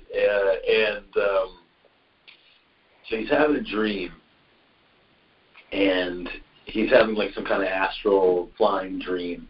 And then all of a sudden, long story short, he's pulled back into his body. He jumps up in bed, and he looks in his doorway, and there's a fucking, what you would call the classic gray. Oh, yeah. A little black in the black jumpsuit with the big fucking eyes and the gray head, you know, just fucking looking. Oh my God. And just and like with oh God, and with like a dollar's eye, and it was just fucking looking through him, you know, just looking through him. And he's just sitting up in bed. He looks over. He was like he said I was like in slow motion. And I turn around to my girlfriend and I see her sleeping there. And I'm like, do I wake her up? Like, what the fuck do I do? And then he said, like, all of a sudden I was back to sleep and then, you know, back in my astral dream. But it was almost like it's like he almost like woke up out of the surgery or something. Like, you know what I mean? Something like that. Like he came through for a second when he wasn't supposed to. Yeah, exactly. And the other thing that he said, which I thought was fascinating, was the next day he was walking back home to his apartment, and he saw what can only be described as like MIB trucks, like white fucking Mack trucks, like all white Mack trucks with guys in like white, like weird like hazmat suits spraying down the electrical lines with like this like crazy foam. And he like saunters up and he's just like, what are you guys doing? He's just like, get away from the area. And they were like, oh, okay, that's weird. You know, I just thought that whole fucking story with that connection. I think that convinced me then. Jesus. Yeah. I mean, that's a fucking hell of a story to put in that metal. I gotta fucking talk to Ryan about that, but who knows, man. But I've heard some crazy shit on the show, but that's definitely the craziest. Definitely craziest. Anyone seen it? Anyone met any Sasquatches or aliens? Oh, or I wish I had. Nothing. Yeah, I've actually gone. I've gone looking. I'm not gonna lie. I've gone looking. I did a bunch of like survival camping and shit back in 2016, and I've camped all around this country a bunch of times. And I'm not, I'm not gonna say I've gone Bigfoot hunting, but I will say when I'm not gonna deny it though either. I'm not gonna deny it. When I'm out there with my pack and everything, you know, I might go wandering around, kind of hoping I'll find it. That's about it. You know, never did though. So I know he's out there. The strangest thing I saw when I was like 10, I was out in I was swimming in Hawaii and I saw this bright blue turtle, and I was like, so I walked after it, and then next thing I know, I opened my eyes, and I have a massive cut on my leg, and I'm on the beach, and my dad's like, "Where the hell did you go?" I was like, "I have no idea," and I had to get like stitches on my leg. I still have the scar. No way. Whoa. Yeah. You were abducted by the turtle people. You saw The Abyss, right? Was that Harris? You saw that. Oh, yeah. I went to The Abyss. Did your dad keep up for sacrifice? Maybe they took my blood, man. Maybe I'm part turtle. I don't know. That's why I only write scripts about animals. Exactly. They implanted this fucking crazy savage circus idea. Into my head at age 8. You know, but it's not a crazy idea. It's actually their outline for the future. Exactly. It's like, let them know we are coming. We are going to eat you all. I'm the preconditioner for this new turtle world. Oh my God! Everyone must wear a shell. I'll leave you guys with this one story, and then we'll wrap it up. I really appreciate you guys coming up, but I only because I brought it up earlier, and I should kind of. Okay, so one time I'm having this dream, okay, and it's super vivid. This is back again when I'm like around 2012, when I'm making this Don Peyote movie, and it's like around 3 a.m.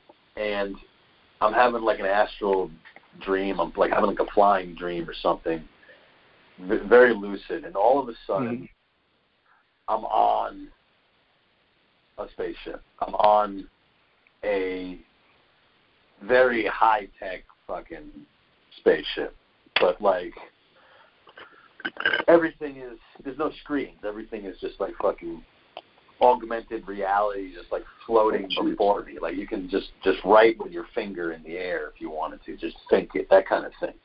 And I look over and there's this like 7 foot tall fucking Nordic looking blonde dude with like super blue eyes, which I learned later could have been a Palladian or whatever. I don't know what the fuck these things are, but he's like, and wearing just like white flowing robes, talking to like a robot who's flying the ship. Okay, so the robot's flying the ship, and the robot is very, you know, the robot's got a personality of his own, you know, and he's just like, all right, I got it, don't worry about it, you know, it's like that kind of thing. And the Palladian look, and the whatever, the giant Nordic guy looks over at me, and is like, holy shit, like, what are you doing, man? And I'm just like, fuck, you tell me, man, I don't know how the fuck I can. And he walks over to me, and he's I just remember him. I'm 5'7", okay, so I come up to the guy's fucking kneecap, but I'm like telepathically connected to the guy, so it feels like I'm on his level. It's really weird. It's almost like I'm like floating at his eye level because I'm talking to him telepathically. So he's just like, holy shit, wow, you got here on your own. Oh, that's interesting. Well, let me show you around. I'm like, cool. I was like, he's like, you like the ship? I'm like, yeah, this is fucking great. He's like, yeah. He's like, well, you can just get this right in the air if you want to. Hey, let me show you this.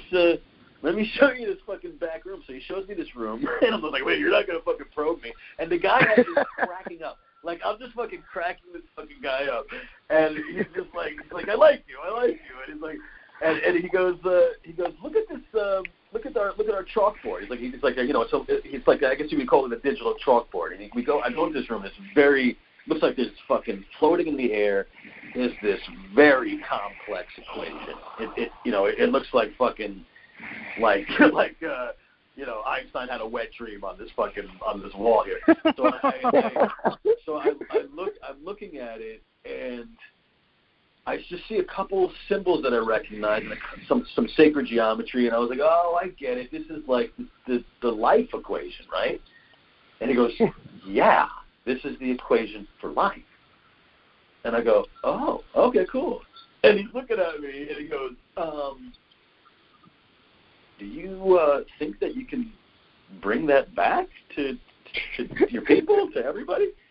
And I look at him and I go, are you fucking nuts? I'm not going to remember this when I wake up. And he starts laughing, okay? And then I suddenly wake up laughing my ass off. I am just laughing and laughing. Like I was just there with the guy. Never woke up like that in my life, where I was just like, not groggy at all, but perfectly like right out of sleep, like and like totally like scared the shit out of my fiance. She like jumps up the bed, like, what the fuck are you laughing at?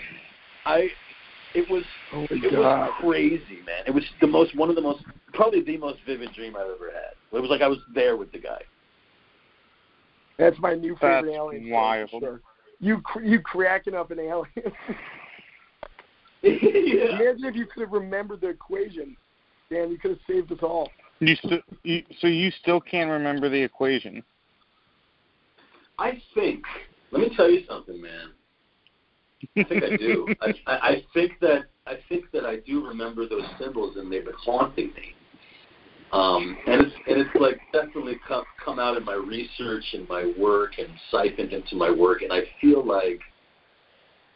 I definitely remember what I saw as far as the symbology for the flower of life and the seed of life, and I mean, like, I saw all that shit, the cube of life, you know, all of these things, Metatron's cube, like, and then so then you look at my work, and all I have is, you know, Brooklyn Gladiator, the puppet master behind everything is Tesla. You know, everything leads back to fucking Tesla. He was trying to give that to everybody, free energy. This all comes back to the same fucking thing. And so I feel like, yeah, somehow that experience has found its way into my work. You know, I think that is cool. You know, it's much later. It's definitely much later. Like I wish I had a photographic memory. I wish I could have just fucking woke up and laughing, just being like, ha, ha, ha, ha, honey, guess what? I'm about to save the world, you know? Like, I but you know what's weird is I feel like if I did know it perfectly, I feel like people like that are immediately triangulated by black helicopters and like taken by the government and like put in dark holes somewhere. It's like, you are never going to get that information out to anyone, you know? Like I feel like so it's kind of good that that didn't happen. Anyway, so 100%. They're sending aliens. They're sending blue turtles.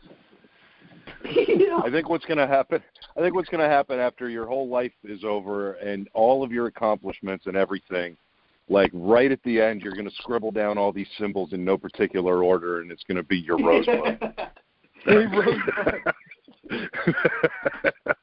And generations to come. Generations to come will go mad trying to decipher your deathbed ramblings. You'll have your own religion around it. It'll be fantastic. All this time. He's inside. We thought Fogler was a fucking clown, but he really had a beautiful mind. But isn't that the plot point for Professor Trelawney, bringing it full circle back to Harry Potter, is this fun character who had one moment of clairvoyance that nobody believed. That's what's going on. Oh yeah, that's true. That's Matt. Except I believe Matt. You guys are an absolute delight. Thanks for having us on, Dan. It's fun. Yeah, it's been a good time. This is going to be a fun episode, man. You guys are a blast, and I can't wait to just keep on collaborating with you all. And I feel like this is knock on wood. This is the beginning of a lot of beautiful creativity, I would say. Totally. So agreed. Yeah. As long as we can have killer giraffes, I'm in. Yeah. Nice. Happy Halloween. This has been awesome. Yeah. Have a blast. Stay safe, and I'm sure I'll touch base with all of you at some point. But fuck, thanks for coming on. You guys are the best. Awesome. Thank you, brother. Thank you so much for having us, man. This was so much fun. Yeah, man. And go listen to Conspiracy Carl immediately, guys. You just heard the real-life version. Yeah, exactly. Where do you think I got that idea? All right, guys. I'll talk to you soon. All right, see you guys. Thanks. Later, guys. Bye. Later. Since the invention of fire, man has spun stories of gods and monsters. From a million years in the future, Heavy Metal presents Wonderwork. When you've got two forces gearing up for a battle, more often than not, it's the side with the most guns, most men, and most artillery that winds up on top. But that's not the case in our next story, because this yarn features a monster whose weapons of choice are surprise, confusion, and, well... You'll see.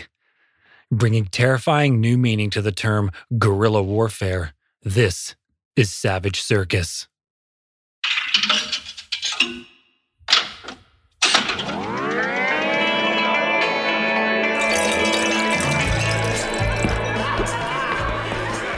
Thanks for the drinks, gentlemen.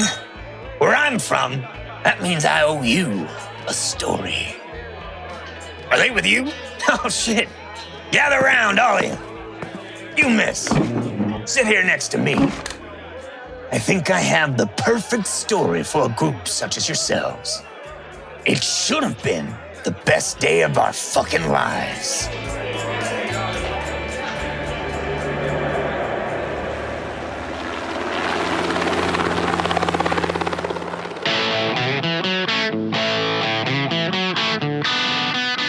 The Tet kicked our asses out of Saigon.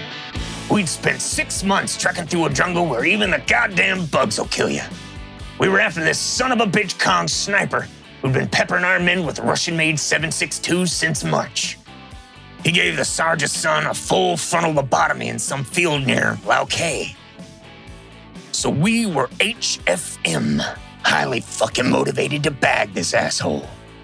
We'd been on his tail for 4 months, and we could just about taste him. Tired, worn out, losing men by the day. The guy spoke openly about fragging Sarge's ass. Not because they didn't like him, just to get 6 hours of goddamn sleep. So when word rolled in that we were going home, the camp erupted. The boys were rightfully overjoyed. Me? I was glad that my brothers were all getting to go home, but shit, I was home.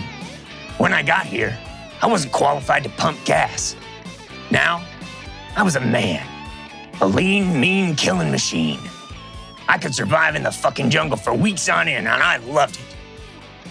So when they said we were heading home, all I knew was I was about to lose the only family I ever had outside of foster care and trade the bush for a concrete jungle, which was twice as brutal and a shit ton less exciting. But just as Perez was about to go pull a few coconuts off the trees to mix with the O'Cleary brothers' homemade chine, the Sarge dropped the other boot. He told us that sniper wasn't but a half a click away. He was sure of it.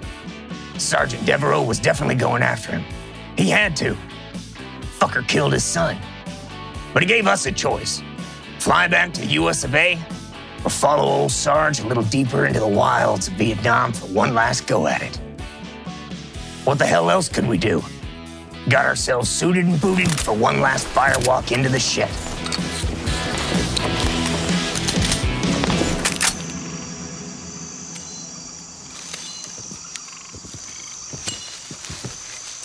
A lot of people don't get to know when their lasts are gonna be. Last time walking on the beach, last time hugging your mother, but not us. We knew this was our last patrol, and that had everyone spooked. Every stick, every langer. That's a Vietnamese monkey for you fucking hippies that dodged Uncle Sam. Any noise had our necks on a swivel. That dumbass Giancarlo let off half a clip on account of him hearing a cricket chirp too close. Fucking guy was always losing his head. What the fuck? I mean, even Riggs was spooked, and that bastard had a fucking necklace of ears around his neck, including one of his own. I saw him take it from a mouth after a nasty bayonet scuffle. So when I looked over and saw his brow full of sweat, man, my stomach dropped into my shorts. By the time Sarge told us we were half a click out, we found ourselves triple-checking the gear we had just finished double-checking. As we got closer, the brush got thinner. 1 second, you have to hack your way through vines the size of Steve Hercules Reeves' arm. And then boom, you're out of the tree line. And that's what happened. We stopped right before the clearing and scoped it out. No Charlie. No movement. No nothing. It's not common to come across an abandoned village that wasn't burned to the ground. So Sarge sent me and Zero in. From the jump, this didn't feel like an ambush. This was something else. I whispered the little I knew of the Lord's Prayer and kept my eyes open. Wish I didn't, because I realized pretty quick it wasn't no trap. And no one on Earth needs to see what we walked into. Bodies, if you can call them that, were strewn everywhere. Arms, legs, organs that aren't supposed to see the light of day. Spent bullet casings were stacked a few inches high on the ground, but nobody been shot. They were flattened, brained by huge boulders we saw scattered around. Someone took a wrecking ball to this place. I heard a gasp, spun around and found myself looking down the barrel at a dead man, or a dying man that is, clutching a Mosin Nagant sniper rifle. It was a Kong sniper. He was covered in blood and afraid. He wasn't clutching that rifle to shoot at us. He was looking past us, scared of something else, oblivious to the U.S. forces standing in front of him. It's him, Sarge! Sergeant Clark Devereaux came out of that bush on a mission.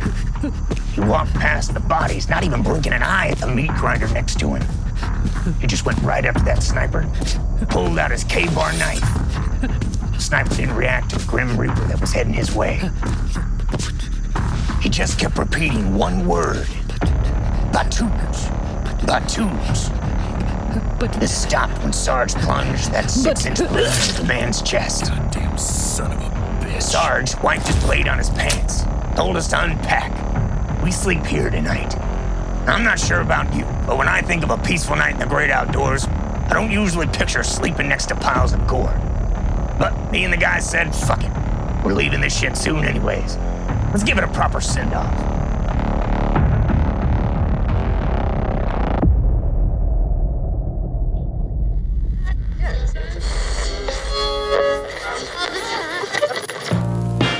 Got a little moonshine in us, some rock and roll, a little herb from God knows where.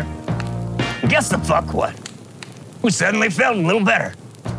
It was the end of the shit, and god damn if it finally felt like it. Even though I had to take a piss like a waterlogged racehorse, I stuck around for the end of Perez's salsa dance. When would I see that shit show again?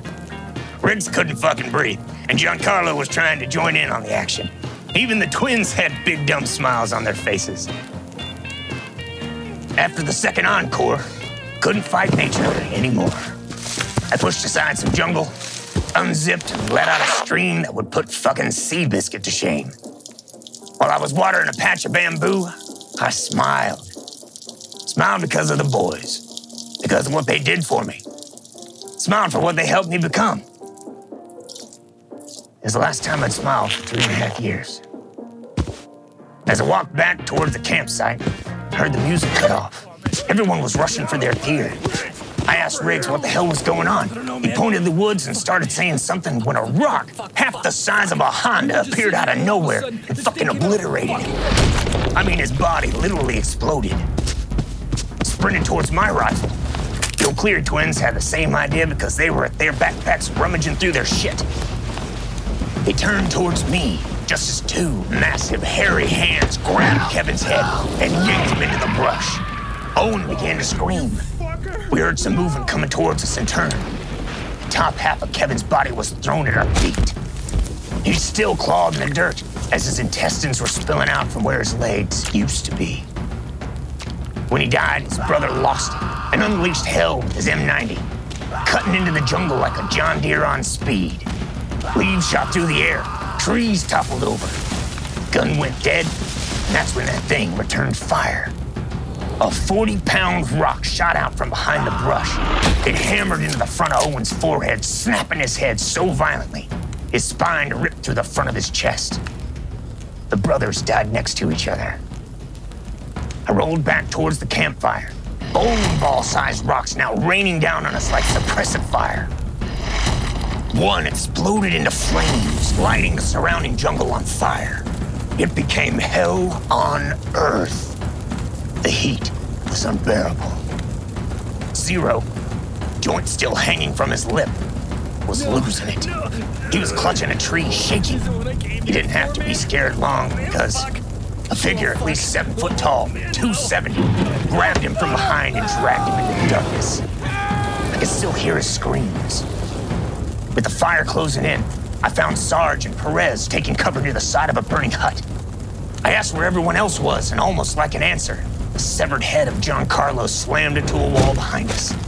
And with it, died all hopes of having his famous pasta sauce ever again. In a matter of minutes, half the squad was wasted by an invisible enemy using unconventional means. Sarge turned to me, told me to run for it, make it back to the base, report on what happened. I refused. I couldn't leave my brothers behind. I didn't have anything. At least Perez had 6 or 7 fiancés back home, but I was youngest, lowest in command, and Sarge was giving me a fucking order. The others would cover my retreat. I nodded and said my goodbyes. They counted. 3, 2, 1. I ran for the tree line, bullets decimating the space behind me, running for safety. So I thought. When I got to the brush, I realized I was running right at him. That monster was standing right in front of me. Oh, fuck. It moved like an orangutan that was fed a steady diet of spinach and barbells for years. It slowly lowered itself onto the ground and came toward me. There was green moss growing all over its skin. gigantic arms hanging off of its body like a spider. As it ambled toward me, I just tried to figure out what kind of lie I was gonna spit to St. Peter at those pearly gates. Move! Suddenly, Sergeant Clark pushed me to the ground. He opened up with his pistol, firing round after round at the beast.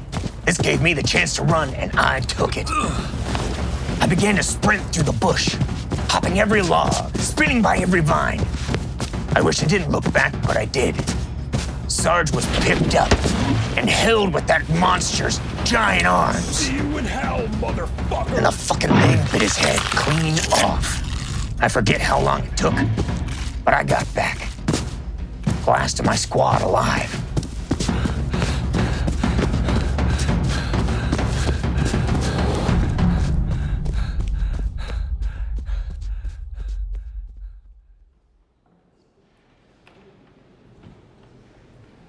After I dragged my sorry ass back to headquarters, I became the center of an investigation. They thought I went nuts and iced my own men. No one believed my giant rock monster story. It would have been court-martialed if it was any other war, but this was NAMM. Everyone just wanted to go home. They threatened to Section 8 me, marked me as mentally unfit for service. Me! Get out of my fucking courtroom, son. So I packed my shit, but I didn't go home. How could I after what that thing did to my squad? What I did was grab the biggest fucking gun and march my ass back into that godforsaken jungle to hunt the rock beast down. Any means necessary. Maybe I was marching in there to fucking die. Or maybe I was looking for a reason to live. And if so, why not payback? Luckily, on the way out, a young clerk, a Vietnamese kid named Trung, stopped me. He told me what I was describing in the office sounded like the Batut rock ape. I stopped him right there. Batut.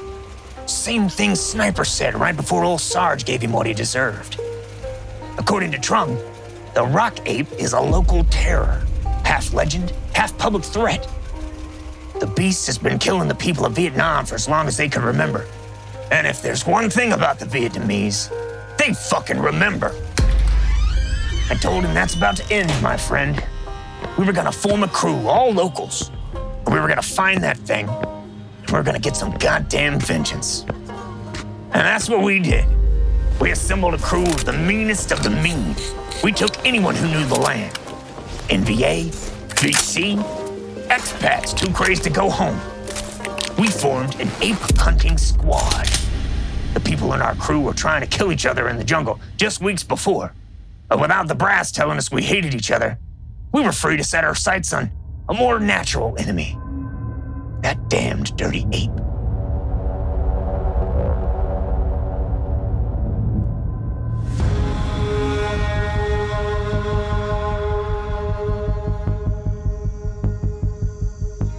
Three and a half years in the jungle, using what Sarge taught me. Toward the end, we were hardly recognizable. Fully bearded, scarred, weathered. We looked like the beast we were after. Along the way, my men had been captured, killed by both sides, fucking tortured. Everything the jungle could throw at you. But we never got more than a whiff of a clue. Telltale stack of boulders or oversized animal turds. We chased down every local tale that fit the profile. Missing kids, lost dogs, prints only King Kong could make. They were all what you'd expect. Except one. The last one. The tip that a village near the outskirts of Chu Mu Mountain had been pummeled with boulders. Now, being that it's under a mountain, it was easy to dismiss as a rock slide. But we happened to pass it as we made our way east. I knew it was him instantly. The place was torn to shreds. Blood, boulders, no survivors. It was him. We followed the blood splats, tracked him down to a cave about 4 clicks from the massacre. We thought we had the motherfucker by surprise. So we began setting traps around the cave. We planned to lure him out, snare it, kill it. It was a moment we'd been planning for 3 years. And the plan was foolproof.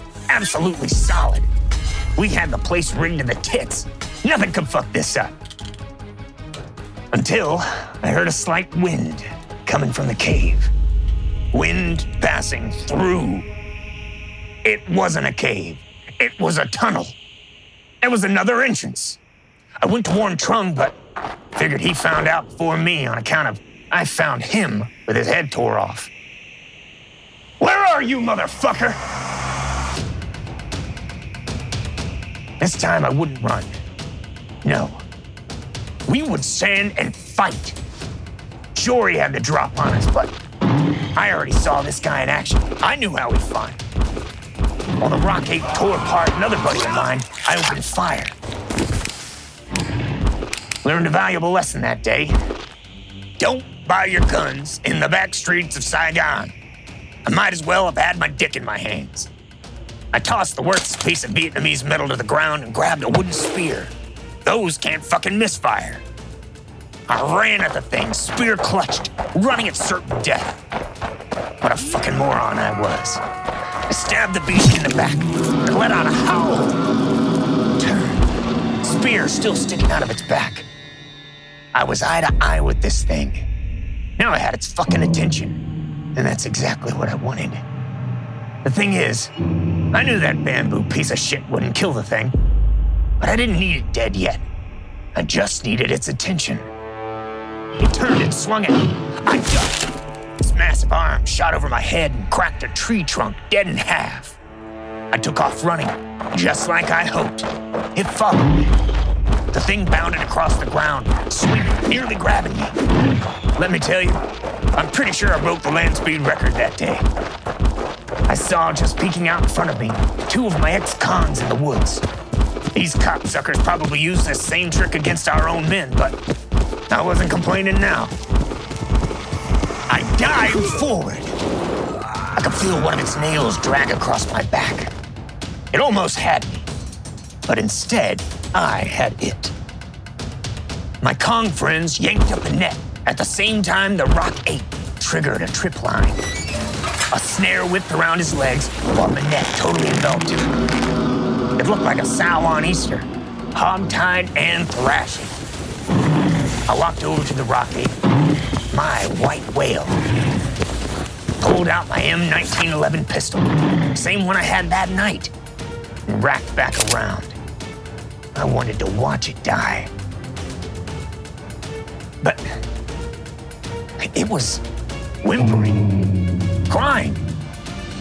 It was confused, scared, in pain. All I could think of was my old dog, Banjo. This wasn't a man, it was a critter. I stared at the monster, the beast that killed my friends, my only family, only to realize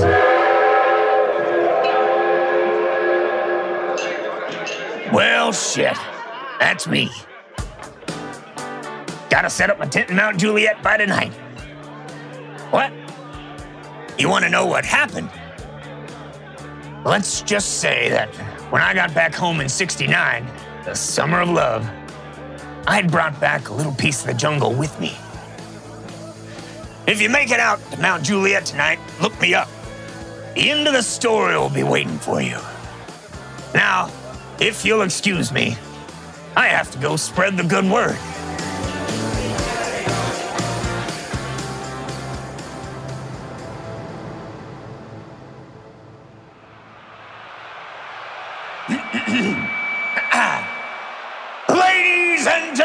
Tonight, for one night only, gather around and see the wonders of the world. The most dangerous beasts walk among us. If Mother Nature consummated with the devil, these would be their children.